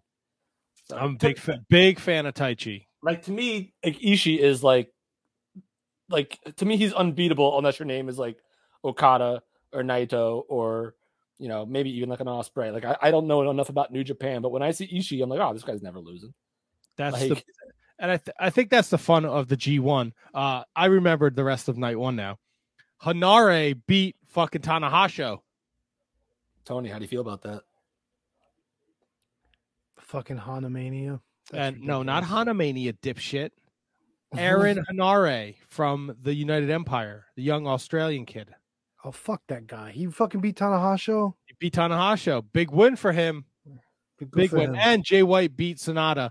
Uh, ironically enough, I was watching with Rhiannon and she saw Sanada put Jay White in the Paradise Lock, and she was like, "You know that's not real. He can get out of that." I'm like, "No, come on, I'll put you in the Paradise Lock." Yeah, that's and She was- that's what we'll call it. She wasn't having it. Uh, Yano beat um, uh, the debuting Jonah with his with his chicanery. That was Win's night win. two, though. Yeah, that's night two. Yeah, Yeah, wins a win. Don't get I caught watched that match. I that was that was. I didn't know how to feel about that match, Matt. That's how the Yano matches are, man. It's I Yeah, but get like- it out of the way because you want. I think they want to give Jonah the the platform to to shine and come off as the beast that they portrayed him as. But Yano is all all gaga and, and yeah, nonsense. right. And, I- and, and I'm not a big Yano guy. Um, and I it's- when I was watching this match, like just on entrance alone, I was like, you know what? Jonah could win this thing. Like I was like really thinking that, like he could win the whole thing. Like again, I have no idea what their storytelling or their booking is, or I, I don't watch New Japan strong in, in in the states, so I don't know. But then like after the match, I was like, yeah, maybe not. Maybe he's just there to Nah, that's that. That's that. This the the the thing with the G one is the way it's booked. It's it's it's round robin, so the wins Yeah. count. They don't really. So like Henare beating Tanahashi is it's huge, but that might be his only win of the tournament. Oh And the God, same that would thing goes- yeah. Yeah, but that's just the, the, the way the booking is, and then post post G one, they kind of you can put the United Empire against Chaos or or whatever you want to do. Uh, same thing with you know Yano. Yano always ekes out a win here and there. Like last year, Chase Owens beat Okada, I think, in the fucking G one. God, you gotta respect. You gotta respect New Japan for stuff like beat- that because that would never go. That would never have. I mean, like you wouldn't maybe have it was, like maybe it was Tanahashi. I don't want to speak out of turn. yeah. Well, either way, Oh, yeah, Tama Tonga beat Tama Tonga beat Okada last year. All right. Well, Tama Tonga is a little bit more believable than Chase Owens. I guess. I mean, I don't know. Yeah, but you even get if- like that's the part. The you know as Yeah. we get, I mean, I don't know how they're going to do it with the four blocks, but as we get more into the tournament, you know, they're going to play in the factor of you know the beating this guy took. Like Yeah, Kenta and Zack Sabre Jr. beat the dog shit out of each other. That was a gr- that was a that was a phenomenal match. I really enjoyed that. I mean, that's a Zack Sabre Jr. match, like right? That's like and a Kenta match. Like that's just like technical wrestling. Like, but then yo, Zack Sabre was loud as hell in that match, screaming, calling people, Well, calling, that's like just slinging this insults and all that crap. Well, that's how they they have to. They they're still not allowed to vocally cheer The- in the Japan. They can, only, they can only clap. So, like if you if you get a chance to watch night one, Jay White Sanada, Jay White talks the whole fucking match, trying to get the crowd to chant Sanada. But as he's doing it, they're clapping to it and kind of cheering Sanada on. So it, it's you have to get creative, but Yeah, I didn't know that. That's that's pretty wild. yeah, so that's uh the New Japan in a nutshell. Uh, the G1's going on. Uh, a couple weeks I'll be recording our uh or excuse me, my Bread Club episode of the G1 somewhere in the middle, probably not this Monday, but the Monday after. A little uh Yeah. little something something with my man Kieran over there at Wrestling. So if you're not subscribed to Fightful Overbooked, uh please do so. Um Yeah, and- man. I'm, I'll tell you right now. Like I say this all the time, but like I don't watch New Japan all the time. But when I do, it's always a freaking pleasure. Like I'll watch like tomorrow at work. I'll probably watch night one. Like I'll Yeah, have it on the second monitor. Like Night One's a uh, it's a great great show. I mean, I'll, I'll again, I'll probably fast forward through like the, the Yeah, skip all that. every six man match that there was. Yeah, Like, skip all that bullshit. Once Just I realized that that was it, I was like, dude, I'm like, what am I watching? Is this one of these like off nights where there's nothing that's of real import? And then I like but- I skipped, I skipped, and then I and then I, I realized that there will be Yeah, they'll do that until we get to like the last like week of the tournament. Then they'll have just all tournament. And now the next the next night is the twentieth, yes, and then the twenty third. Uh, I believe so because I think that's when Jay White fights again. I think. yeah, I think between Wen- Wednesday and Sunday, I think there's only three shows. Dude, I'm I'm in. Matt, I'm in. I love it. Let's do it. I'm in. I'm in. I'm all in. I'll tell you what I was in on. Uh oh. T Donk's Wizards Rewind. He went uh, to the well uh, again and gave us a, a wonderful recommendation. I, I had my doubts at first, and then, uh, you know what? After after I had so much fun watching uh, the last Wizard Rewind that Tony suggested, even though I was a little butthurt by the Heart Foundation losing the tag titles. Right. When he gave us this the other day, Superstars of Wrestling from June 13th, 1987, I was all in and I pulled it up on the Daily Motion today. I threw it up on the TV in the living room and uh, I had myself hell of a time. June 13th, 1987? Yeah, yep. it just it just turned four years old. Look at that, little Kevin. Were you were you watching? Oh, I was tuned in, man. I was I was blogging about it too. I was, I was thirteen. Did a podcast too. I was five. Well, hope you guys enjoyed the show. I did. Uh, Tony, why did you pick this particular superstar? Yeah, Bro, Ricky the Dragon Steamboat defending the Intercontinental title against the Honky Tonk Man. That's all you need to know. Look, that's exactly why I picked the last show because it was Heart Foundation and Strike Force. And then you just get the gold that surrounds that matchup. And there was, I would say this was about a 0.95, whereas the last time, the last show we watched was really loaded because Survivor Series was around the corner. I think this one paid off in spades as well. We got Tony, a this- lot of interesting stuff. There was a show. lot of fun stuff on this show, and like, hundred percent. And like I think it can't be understated. Honky Tonk Man beat Ricky Steamboat for the Intercontinental chi- title and started the longest Intercontinental Championship reign uh, that I think we've seen to this day. Yeah, I think it is to this day. I was thinking about that earlier. Uh, yeah, I don't, I don't know if that record's been surpassed. Actually, I don't think it's it has. I don't think it has. It's tough to, to know in you know the modern era. It's really tough to actually know. I don't think it has. No, I don't think it has either. So here's here's the interesting thing. We start off with an awesome match. How's this for jobber names? John K9, who, if you remember, was profiled on the Dark Side of the Ring this past season. And Tony, he was- where he's from Romania? is he from Romania? Is that where they I- booked him from? That's where he was billed from. But he's That's- Canadian. He was from Canada. Yes. But that was so weird. Like from Romania. And I was like, oh, who's from Romania? Johnny Canine. that And didn't his- sound right at all. Listen, don't don't short sell Dusty Wolfe, his tag partner, jobber extraordinaire in the '80s in the WWF. Oh, I'll get to that. taking on the British Bulldogs. Dude, I, I don't know about you guys. Johnny Canine was getting a lot of offense in here on Davey Boy Smith. Like he was like working. I got I got a couple things I want to ask you here. Okay. Did Davey always walk Matilda? Yes, because Dynamite didn't want fuck all to do with Matilda. I believe that's Uh, true. I had a I got a book because he pets Matilda at one point. No, he Matilda- does, but Mat- Matilda chases Canine out of the ring. which is weird because they're both dogs. Yes.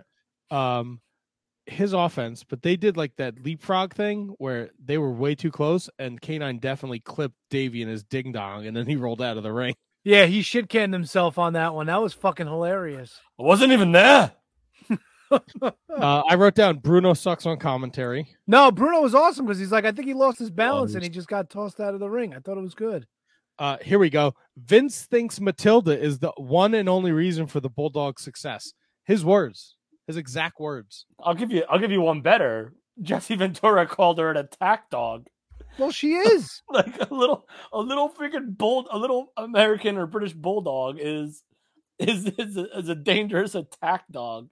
Well, for sure, man. When when Davey Boy would get her in the ring, she started chasing everybody out. Ask ask Slick about him. I think I think at one point when when they wrestled, I forget who it was.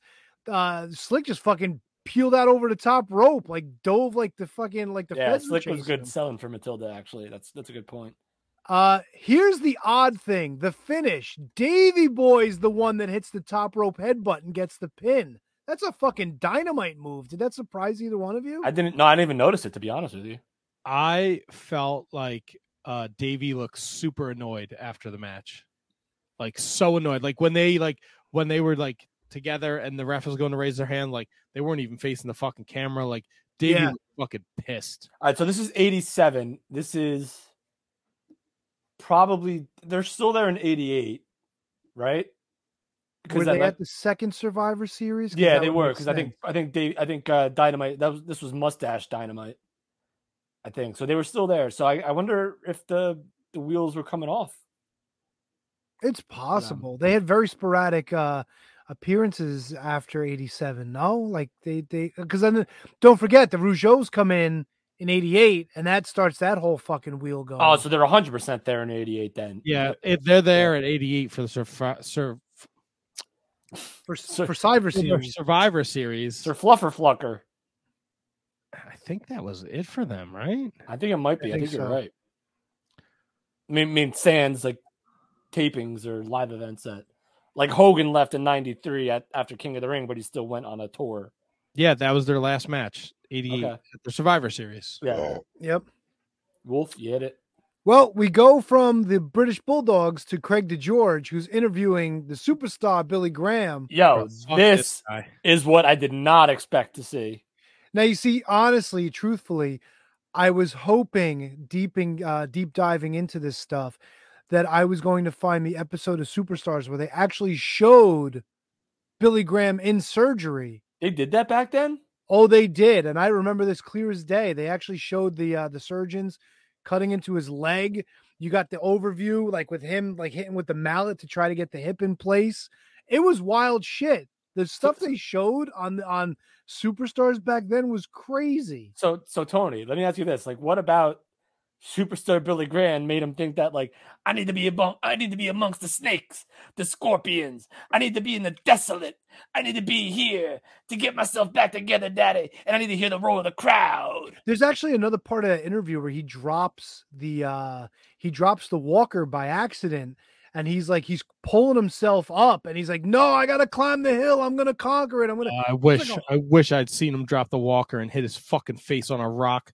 That's not very Now, it, now would have taken the walker and thrown it down like into the fucking canyon. I so wrote here's here's the I other wrote- funny thing, right? I wrote special Greg did Greg did George special report. Fuck Billy Graham. What the fuck? A walker in the desert, snake, scorpions, heat, desolation. Old footage of him with the title. Fuck this guy. Now I was kind of surprised that they pulled the old footage out. That was one of my notes. I, I like, especially since Billy Graham was a heel when he was the champion. You know, Bro, how he's about this- he had hip surgery and they had a cast on his whole fucking leg like it was an 80s movie where he got in a fucking motorcycle wreck.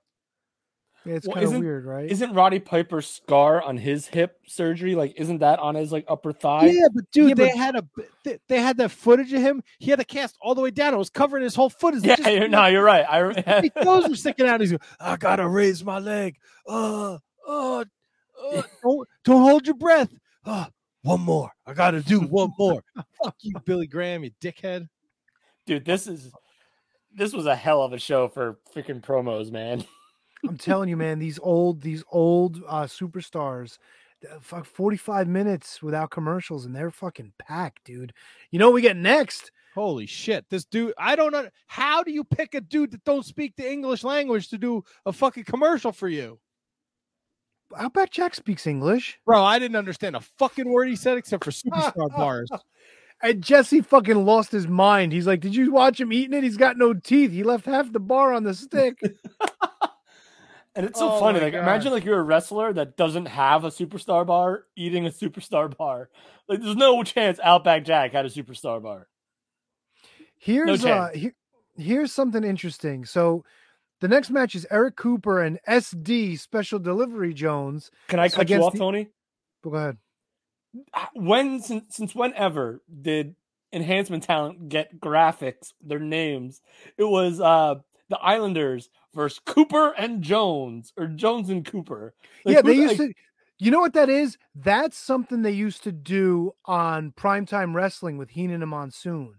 I was not expecting it here. That's the same type of graphics here. They really didn't do that on Superstars, so that makes this another fucking weird thing. It was literally it just said like Jones and Cooper. Like I when I saw that, I assumed it was gonna be SD Jones, which is Yeah. okay because SD Jones was, you know, an upper enhancement guy. He was upper like who, yeah. But like who the heck is Cooper? Like and then it was like then I saw him like, oh, Eric Cooper. Yeah. Still have no idea who that is. And SD Jones. Here's Get something the- that was telling, right? So SD Jones no sold something, popped up and hit a body slam. I think it was on Tama. It was early in the match. The crowd pops, but if you're watching the crowd in the background, they don't fucking move. So you know they're sweetening shit for this match, which Right. was, you know, they don't Probably like didn't- hour four out of five of that they're sitting there. Yeah, but like the point is like they didn't do it for like the hearts and the uh and you know Strike uh, Force. Yeah, Strike Force, you know, the last episode that we watched, but they did it here and we also got the Can-Am connection on an insert because apparently the Islanders turned on them. We'll get to it later. They get an actual Yo, proper this was interview Can later. this was superstars of Can Am. Yeah, it was it, they, were, they were on this a lot. Um dude, the fucking ending, right? SD Jones comes in to break something up and they shit can him and he fucking flew over the top. he fucking was like arms and legs out like he was doing a fucking plancha. He fucking flew. So Eric Cooper takes a fucking gut buster and then he gets hit with the double head. Another match ending with headbutts. This time the Islanders. I got to go Oh. back and watch because I don't remember the Islanders turning heel by turning on the Can Am connection. I don't either. I really don't either. I yeah, knew I wrote a it in my notes. Uh, you know, with Heenan is new, few weeks old. Can connection in the match promo, worst promo. I and then they do the voiceover. Fink's like, "Come to Worcester, and you're gonna see June 29th." The selling your selling point is JYD and the tag team of Billy Jack Haynes and Ken. And Ken Patera? Patera. Are you Yeah. fucking serious? I said, "Is that a seller?" Well, I think I feel like that was that. I think that was par for the course back then. Like, n- not everyone was Hogan and you know. No, I mean, look, they did the voiceover during the first match, and it was at least it was Jake versus the Honky Tonk Man, July 11th. Yeah, but, yeah, but you didn't know at that point. You, that but Honky Tonk be- Man wasn't the champ. I'm sorry, Tony. Yeah, no, No, he wasn't mean- at that point, but that's that's setting that up. Like now you got a title match on your hands going out for that one. And But no, they, they uh, going back to the Hon- they they like, Honky Tonk Man won the belt, but they made it seem like he didn't deserve it, and it was a major, major, major oh yeah, we'll, upset. we'll, we'll get to that. We'll I know, but that. yeah, We'll get to I- that. yeah. Uh, I Um, wrote uh, Haku thru- thrust kick, beautiful double head putt finish. Yuck. Oh, Bruno still stinks. I mean, it's the Islanders though. Headbutts, you know, they got hard heads. That's kind of the gimmick. We we we get into that later with JYD. That's coming too. Uh speaking of Can-Ams, apparently we go to the back. This is Mean Gene's first interview of the show with the Can-Am connection. Fucking I just put Rick with a shit interview. Holy cow, Rick Martel was terrible on the fucking microphone. Dude, Oh my God. it was God. bad. It was like the worst. Like, and I get it. It's 1987. You can't cut and re- redo it. Cut, redo it. Cut, redo it.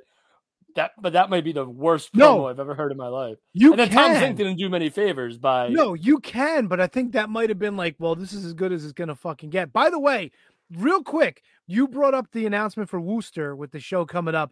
Billy Jack Haynes and Ken Patera didn't form an official team until that November episode that we watched. talked- yes, Because remember they were fighting with they were feuding with demolition at that point, right? So this was like fucking like let's test it out on the fucking on the house shows and see how it goes. So I guess random. it did well enough where they fucking pumped it out. That's wild shit. so random. Like I would never put them together as a as a team.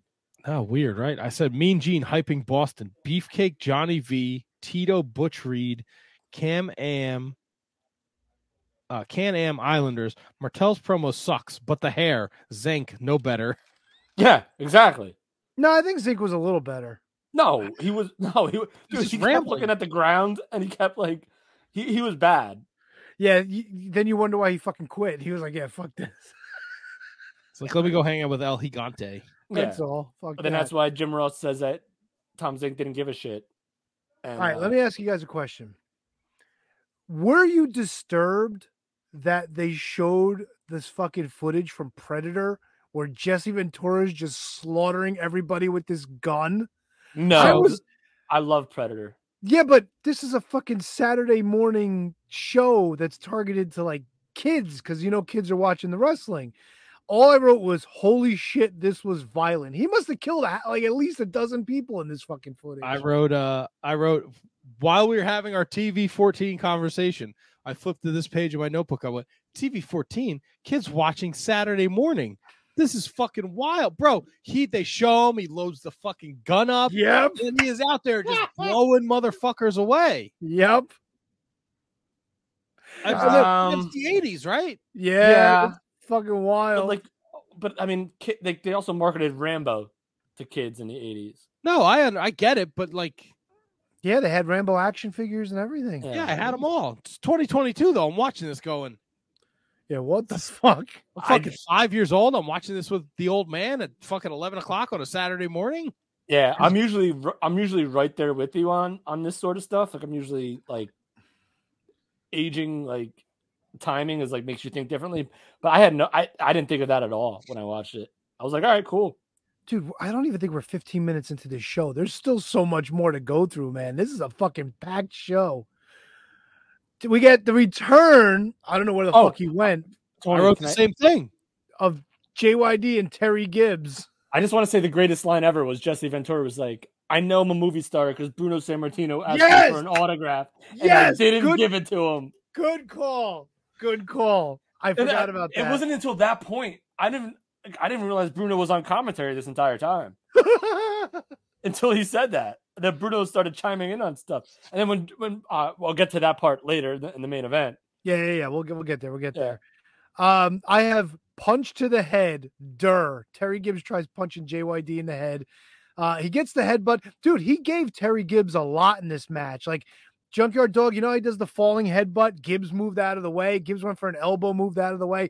The only thing I was disappointed in, JYD didn't do the fucking headbutts on the ground. You know, he would get on all fours, give the headbutt, do the pat, roll over, do another headbutt. They didn't have that in this match. Uh, he wins with the power slam, and uh, all I brought in bunch of kids who can't dance for shit. He brought in a bunch of fucking idiots from the front row to dance with him. They were fucking terrible. I wrote all these dumb kids dancing. You, you guys are savage. They savages. kept saying like he's back. I don't know where he went, and then they kept saying he's bigger. And at one point, I th- I don't because now like hindsight, we listen to all these podcasts and they're like he didn't take care of himself and he ate a like a hundred dollars worth of vending machine stuff. Jesse tries to put over like he's in the gym, right? But Vince just keeps saying he's bigger, and even Yeah. fucking marble mouth fucking Bruno, who's I don't know who's harder to understand, Outback Jack or Bruno, tries to put over that he's bigger and stronger. Did you did you notice they were trying to talk like he was working his head too? Like, how do you train your head? Yeah, I, I noticed that too, Tony. Like they said, like not only does he look like he's been in the gym, but his head looks like it got bigger. and then like, and then they, and then the fact that they don't do the headbutt spot was just like, wh- why why mention his his head being Yeah, it was larger than. uh, He was, wasn't, it was very uh, bizarre. And he wasn't around for long in '87, was he? I think he went back to WCW at some point too, didn't he? Around this time, or was that later? I think that was later. He probably went maybe like to the territory, like maybe like Memphis or something like that, or Well, I don't J- know. I'm just. JYD wasn't at WrestleMania four, right? Like, I think he was at Survivor Series, and that was it for him. No, I don't even know if he was at Survivor. Series. He was at SummerSlam '88. He lost by DQ to Rude. wait, wait, what SummerSlam was that? Eighty eight. '88. Wow, really? Yeah, he was. He wasn't on a team at Survivor Series '88. And then No, so he, he wasn't I, I, but I don't think he showed up to WCW, dub- like WCW, Not till the till, like, nineties, right? 91, like 91, '92. He was in. He showed up at the NWA uh, Clash of the Champions four in 1988. to save like Ron to save Ron. Was that a, no? That wasn't a save Ron. Okay, so maybe thing. he was. Maybe he was part of NWA. Maybe he went back to NWA at that point. It's possible. I just remember him coming back where like Ron Simmons was in trouble, and then he came out of the crowd. That was uh Super Brawl two in '92 uh, Yeah. when Abdullah was attacking Simmons, but he had been in. He went to the NWA in '88, and then at some point they became WCW, Right. and he won a six man tag team gold with Ricky Morton and Tommy Rich. Well, there you go. Because when Sting hell? wins the belt, Junkyard Dog is right there, it, like as, as the baby face, the baby face uh, entourage helping him celebrate. we get uh Mean Gene again in the back, interviewing the outlaw Ron Bass, who's got Miss Betsy with him this time. This is Miss Betsy's debut, right? Yeah. You have respect when you talk about something like this. Oh, It, was, mama! it wasn't a bad interview. Like he was okay. it was probably the best one of the show, which isn't saying much. You know what? What you gonna give the demolition one a nod? Well, we'll get to it. I Yeah. I might just just we'll get we'll get to it. Um, yeah, I don't know. Anything else on that one, Matt? Otherwise, we can move on. No, I, I went Mean Gene, Ron Bass. He's got a whip. Miss Betsy debut.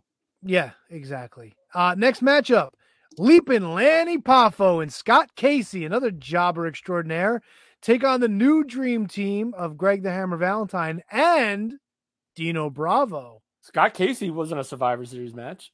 In Yeah, of course Not till like a year later. Yeah. So he's Uh, still. Well, here's the other thing, right? So, like, we get a poem about Jesse Ventura and Predator, which was sort of like it was sort of boosted Jesse, but then still called him a meanie. So it was kind of like whatever. Yeah, it didn't really, it didn't really make sense. And Vince McMahon was like, ha, ha, ha, ha, got him.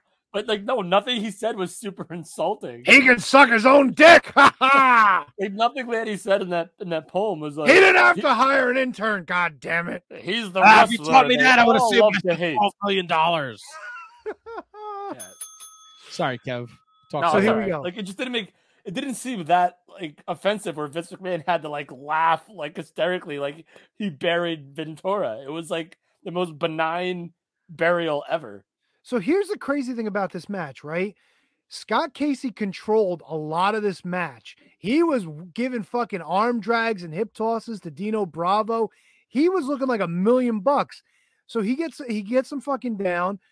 Lanny Poffo comes in a house of fire, goes up and hits the moonsault right away. It's like holy shit. Even Jesse's like, whoa, we almost had a major upset here. And then fucking Poffo gets cut off with the kick from from Valentine on the outside.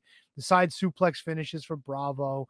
But dude, fucking the, the amount of offense that Casey and Poffo got in, you almost maybe for a second thought, holy shit, they're gonna beat these guys, which was fu- which made the fucking match good to me. I'll Matt, tell you're you what- shaking your head. No, I wrote down Scott Casey arm drag machine. Yeah, it was fucking Yeah. insane. Kev, what you got?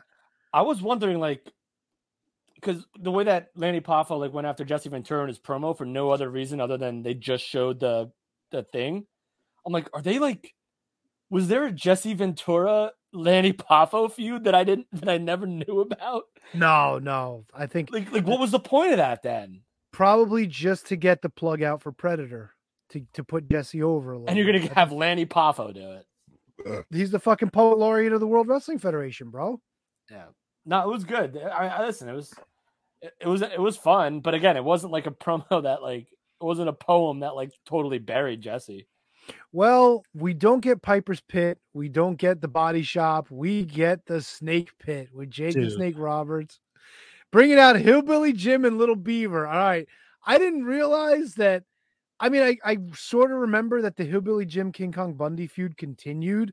I didn't. I didn't realize I didn't remember that Little Beaver was still being brought into this. They showed footage from WrestleMania 3 with Bundy dropping the elbow. No, the common misconception is that Bundy like splashed him, which he didn't do. He just dropped an elbow on him. And uh Little Beaver was an okay promo. At first I hated it, and then I watched it back again. It was kind of like, all right. I mean, he called him a fat you know what, but whatever. And uh Bundy's a big coward. That's all I got from it. No, Hillbilly Jim had a good line before like the, the music started playing, and Hillbilly Jim's like, it takes a a Takes big a toad. Big, big horse to pull a big load. I wrote Yeah. it down, Kev. Look at that. I thought that was a great line. So Hillbilly, so shout out to Hillbilly Jim, man. That was a great line. I thought. My uh my memory of the snake pit is very foggy. This was not they were not all like 90 seconds long, were they? I they weren't all terribly long. Well, didn't Honky Tonk Man like debut on the Snake Pit?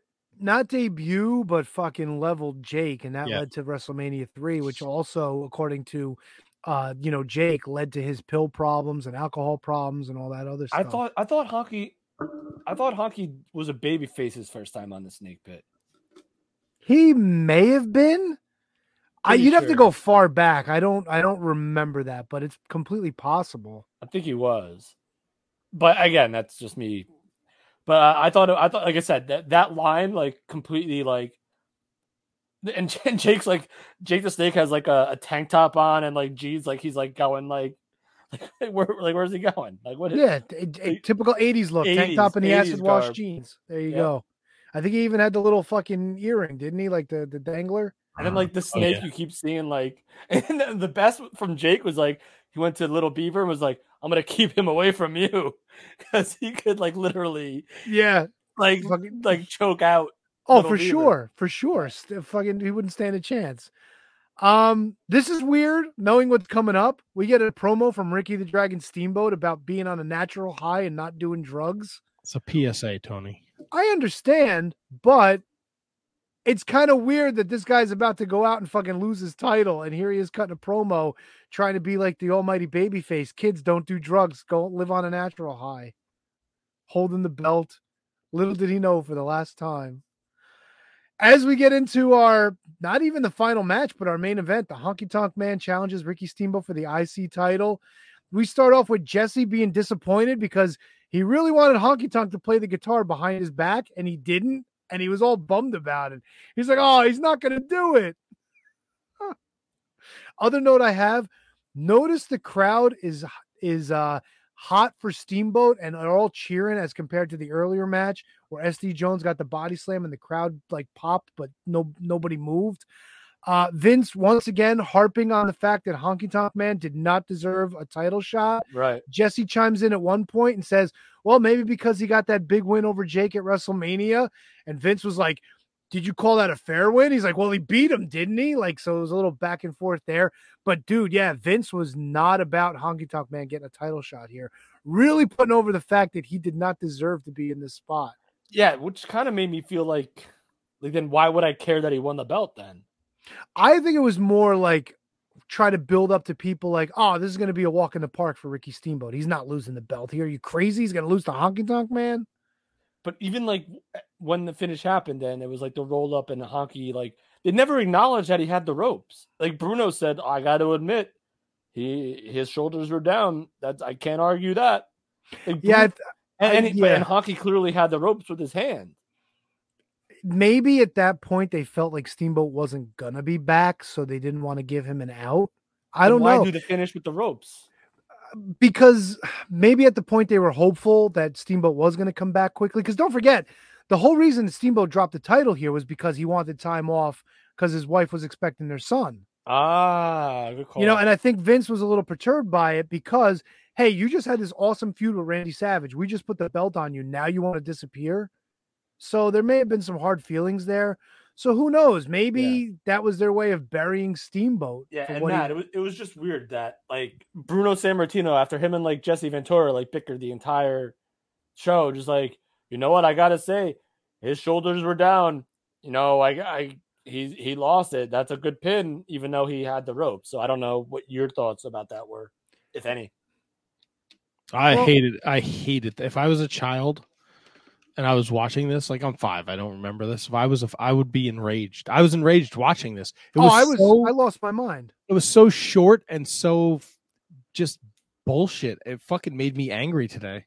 No, the, Oh, fi- the the the finish the finish as a kid pissed me off because Steamboat was my guy and he got ripped out of the title and the referee. We'll get there. We'll get there. Let me let me let me give you some notes. So Honky Tonk he fucking attacks before the bell. Steamboat does the skin the cat. He fucking hits Jimmy Hart with the with the fucking leg to the top of the head. Sends Honky Tonk over. Uh, Steamboat goes for the roll up, and this is Honky Tonk Man's heat spot. He kicks him off, and Steamboat goes head first into the buckle, which he sold well. Um, dude, all right, tell me you didn't fucking notice this, right? So Honky Tonk's getting getting his heat on him. He goes up to the second rope, and when he goes to drop the elbow, he misses. Honky Tonk literally, and the canvas doesn't move, mind you, the mat doesn't move. Honky Tonk bounces and comes up another two inches, and yet the fucking ring does not move. This goes to show you why fucking people were crippled in the WWF because McMahon wanted these rings to be solid, and this fucking thing had no give. And Honky just went boop. I fucking dude, I couldn't stop laughing at how much fucking air he got just hitting the fucking canvas. It was fucking hilarious. I'm sorry. I guess I'm the only one that fucking enjoyed that. Well, no, I was. I mean, I, I don't. I didn't want to jump in all the time first, so I was waiting for Matt to. I didn't. I didn't catch it. So Yeah, I didn't catch it either. That's probably why. So Steamboat goes up to the top. Jimmy Hart interferes. He hits the chop, but there's no cover because the referee's tied up. A uh, little bit of a schmaz there. Steamboat fucking, I forget if he drop kicks him or knees him, and fucking Honky goes flying into Jimmy Hart. Jimmy Hart gets fucking shit canned. And then it happens. Steamboat goes for the roll up. There's a one count, but Honky Tonk Man managed to grab the ropes, and the two and three counts go to the Honky Tonk Man. Is this how this is fucking going down? Next thing you know, Honky Tonk rolls out the ring. The ref rolls out. Howard Finkel, God bless Howard Finkel, is standing at ringside with the microphone going like this, like he don't know what the fuck happened. At least he sold the shit. Gotta- Yeah, gotta sell it. And then they announce Honky Tonk Man, and Honky Tonk Man gets out like he fucking robbed a bank, dude. They fucking Jimmy Hart gives him the belt, and they just fucking leave. And Steamboat's just like, what the fuck? Yeah, you got. And I have it in my notes too. Even Bruno thinks so on the replay with the pin. Jesse Jesse agrees, but Honky's in the ropes. It was a bit of a clusterfuck of an ending. I think they did it on purpose, but long story short, You think they, they didn't mention the ropes on purpose? yeah, yeah. I think I think because they were trying to stick it to uh to uh Steamboat? what you call it, the steamboat. Yeah, after all was said and done. So, I mean, that's my opinion. I could be way off, but Yeah, I mean, I, I have no clue, but it was just so weird that not only would Bruno agree with the guy that's been badgering him the entire show and basically for the entire like 80s, like that he would just agree with them without even acknowledging the very obvious arm over the ropes type. No, I get it. I get it. You're 100% right, but I think that was that may have been the edict from Vince was like, "Hey, let's play this off like he got fucking pinned, like he got like he pulled a fast one." Whatever. It is what it is. We got the crowning of a new Intercontinental Champion, the greatest Intercontinental Champion of all times. I agree, Tony, with that. He he probably is the greatest intercontinental champion ever. And the fact that like he was billed as such like a non-worthy contender, and then all of a sudden, like in that moment, he beat Steamboat and then went on the run that he did. Like and then all of a sudden became like one of the most credible champions like you've ever seen. Like it's it's remarkable. Yeah, truly is. But that's not all for the matches, boys. Oh, no. Oh God, yeah. What the fuck? We got Silvano Sousa taking on the one man gang with the Doctor of Style, the Slickster. Bro, what the fuck is the one man gang doing? Did With that you see elbow the drop? No, fuck A that. Did you see the clothes? sloppy clothesline? That fucking ruled, dude. I couldn't stop laughing. Fucking top rope, like weird bulldog he tried to do when he was on the second rope and he like jumped on the guy's neck. no, he was he was known for doing that. Like, he would just follow the guy up and ram his head into the canvas. But that this was a particularly bad. Dude, he one. wanted to kill this guy for some reason. And then on top of that, how about him walking the ropes? yeah, for that that that's the elbow drop that I was talking about. I think Yeah, the shitty little fucking elbow drop. that like And was. go ahead, go ahead. No, no, no. It's it's nothing. If you listen closely, you can hear Slick with my favorite line. You hear him in the background. You can turn out the lights because the party's, party's over. I love that shit.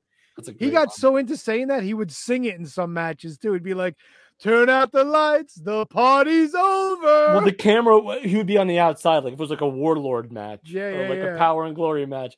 They So would like him first, like on, on at, at uh on at, at, at on the apron or on at ringside, and be like, he would say exactly that line, and it was just like, "The party's over." Like it was so good. Greatest Slick. I love Like that Slick, shit. that should like if Slick had a PWT store, a store, that would be like a top selling T-shirt. for sure, hundred percent. Um, my favorite interview of the show, Mean Gene with Mr. Fuji and Demolition. the devil's inside him. Fucking so good, so good. Really? At one because at one point, dude, Demolition had no right to be fucking with Mean Gene the way they were, but it was fucking hysterical. Did you Going down notice Smash's voice? It was like Yeah. totally different than it became in like 89 and 90 and like Well, was like more saw- serious and like more You saw bits of it. You saw bits of it here though, because uh Gene fucking mumbles under his breath. He's like, "Oh, I got your names right this week." And Action turns and goes, "About time, Howard." Fucking calls him Howard. that was great. And then he called them in again, and then Mean Gene purposely fucked up their names when they were leaving. And he looks at Smash and he calls him Axe. And Smash, dude, he points at himself and he goes, That's Smash and that's Axe. I couldn't stop fucking laughing. It was so good. It was so good. They had no right to be as funny as they were, but I fucking laughed my balls off. How deep into demolition were we at this point? Not very. I think deep this at was, all. this was shortly after they replaced what's his nuts. Yeah, no? because because uh Smash had like the still like the orange and yellow. It was different. It wasn't his traditional paint yeah, that he had. And they were feuding. Were they? They weren't feuding with anybody at this point either. No, they just ran down a list of people that they hated. I think. Yeah, including the Heart Foundation. Yeah, which is weird because I thought they were still bad guys at this point too. Yeah, but it was it was kind of like you know, Mr. Fuji tells us to go- you know, uh, if he wants me to break his neck, I'll break his neck. If he wants him to break his leg, he'll break his leg. Like you Yeah. know, They mentioned like the Killer Bees, the Can Am, and and the Hearts. I think were the three names that they mentioned. yeah, yeah. I enjoyed it. Yeah, I like that too. I liked it a lot. Uh, I like I like the I like Smash's face paint. Yeah, that was How did you before know he went to the generic, you know, one time only, crazy face paint, which was nuts. Which probably took him three hours to do. And then uh, we can't go home without the honky tonk man coming back out to the ring cutting a promo. I thought that was a recap. No, he came back out. He said, "This is your belt. I did it for you. Thank you very much." And then he dances. He dances with the belt and uses it like a guitar. Tony, the song that he danced to, I thought that was very similar to the Bushwhackers music. No, it's it's Honky Tonk Man. I forget who the artist is. Oh God. Like the under, like the the musical ver- like the musical part. I know there were lyrics, but like I thought it was like, I literally thought it was Bushwhackers. No, that was theme. that was legit music, and I forget who the artist is. And something we didn't mention: Steamboat came out to Sirius by Alan, Parsons Project. Still allowed, still not allowed, but still using that music to come to the ring. And this is on a syndicated show. So this is long before they started cracking down on fucking on music rights and all that jazz. Hmm. And there you go. And Vince can't believe that the Honky Tonk Man is your brand new Intercontinental Champion. The Honky Donkey Man. God damn. He's Thumbs up. shit. Thumbs, Thumbs up. up, 100. percent Hundred percent thumbs up. Everything about the show was incredible. Next week, George the Animal Steel, Can Am Connection, Killer Khan, and the Yep. Heart Foundation versus the Killer Bees. In a non-title match, yeah. God, if Good you're shit. younger than us, go back and watch 1987 wrestling. dude, it's just so much fun, and they pack so much shit into the fucking forty-five minutes. Daily Motion is your place if you're looking for old superstars. By the way, Yeah. don't be afraid to go there. Yeah, so uh June uh sixth. Uh no, June third no, June thirteenth, nineteen eighty seven. Superstars of Wrestling is what you want to find because this was a great, great episode. A lot of fun. Watch, very easy. Uh, we are the Shining Wizard Wrestling Podcast. Follow us on all forms of social media at Wizard Podcast. Uh, Instagram, Twitter, TikTok, Facebook, Twitch TV. Follow, rate, review, subscribe. Don't ever miss an episode. Next week, we are joined by Eric Watts, son of Bill Watts, member of Techno Team 2000. Uh, people are really excited about him being on the show because they want to talk about him in TNA. Yes. In your Yeah. wheelhouse, Kevin, Tony. So uh, we're very excited to have Eric Watts on next week. So that's uh, next week's show, August 1st, CPA. Uh, and then the rest of August, we are jam packed until we get to episode 600, just Tony's roast. So tune in for that fiasco. That's all I got to say, gentlemen. It's been a pleasure, an absolute blast. I had a great time with you guys tonight. And uh, we'll be back next Monday to do it all over again. Goddamn right. Thunderfrog rules. Ah, shut up, Frog. idiot. There's this stupid thing. Dun, dun, dun, dun, dun, dun, dun. Can you guys hear that? You can hear that, right? Yeah, we can I hear heard it. you. Fucking awesome. Good night, Thanks Gracie. for listening. Oh, what? What? Rusty trombones for everybody. Ooh. Oh, yeah. Are we are we ending this or what? What's going on Press here? the button or Tony you usually- for? So Am I- someone, I thought you I'll, pressed the I'll do it. I'll no. The broadcast is. I'm ending. it.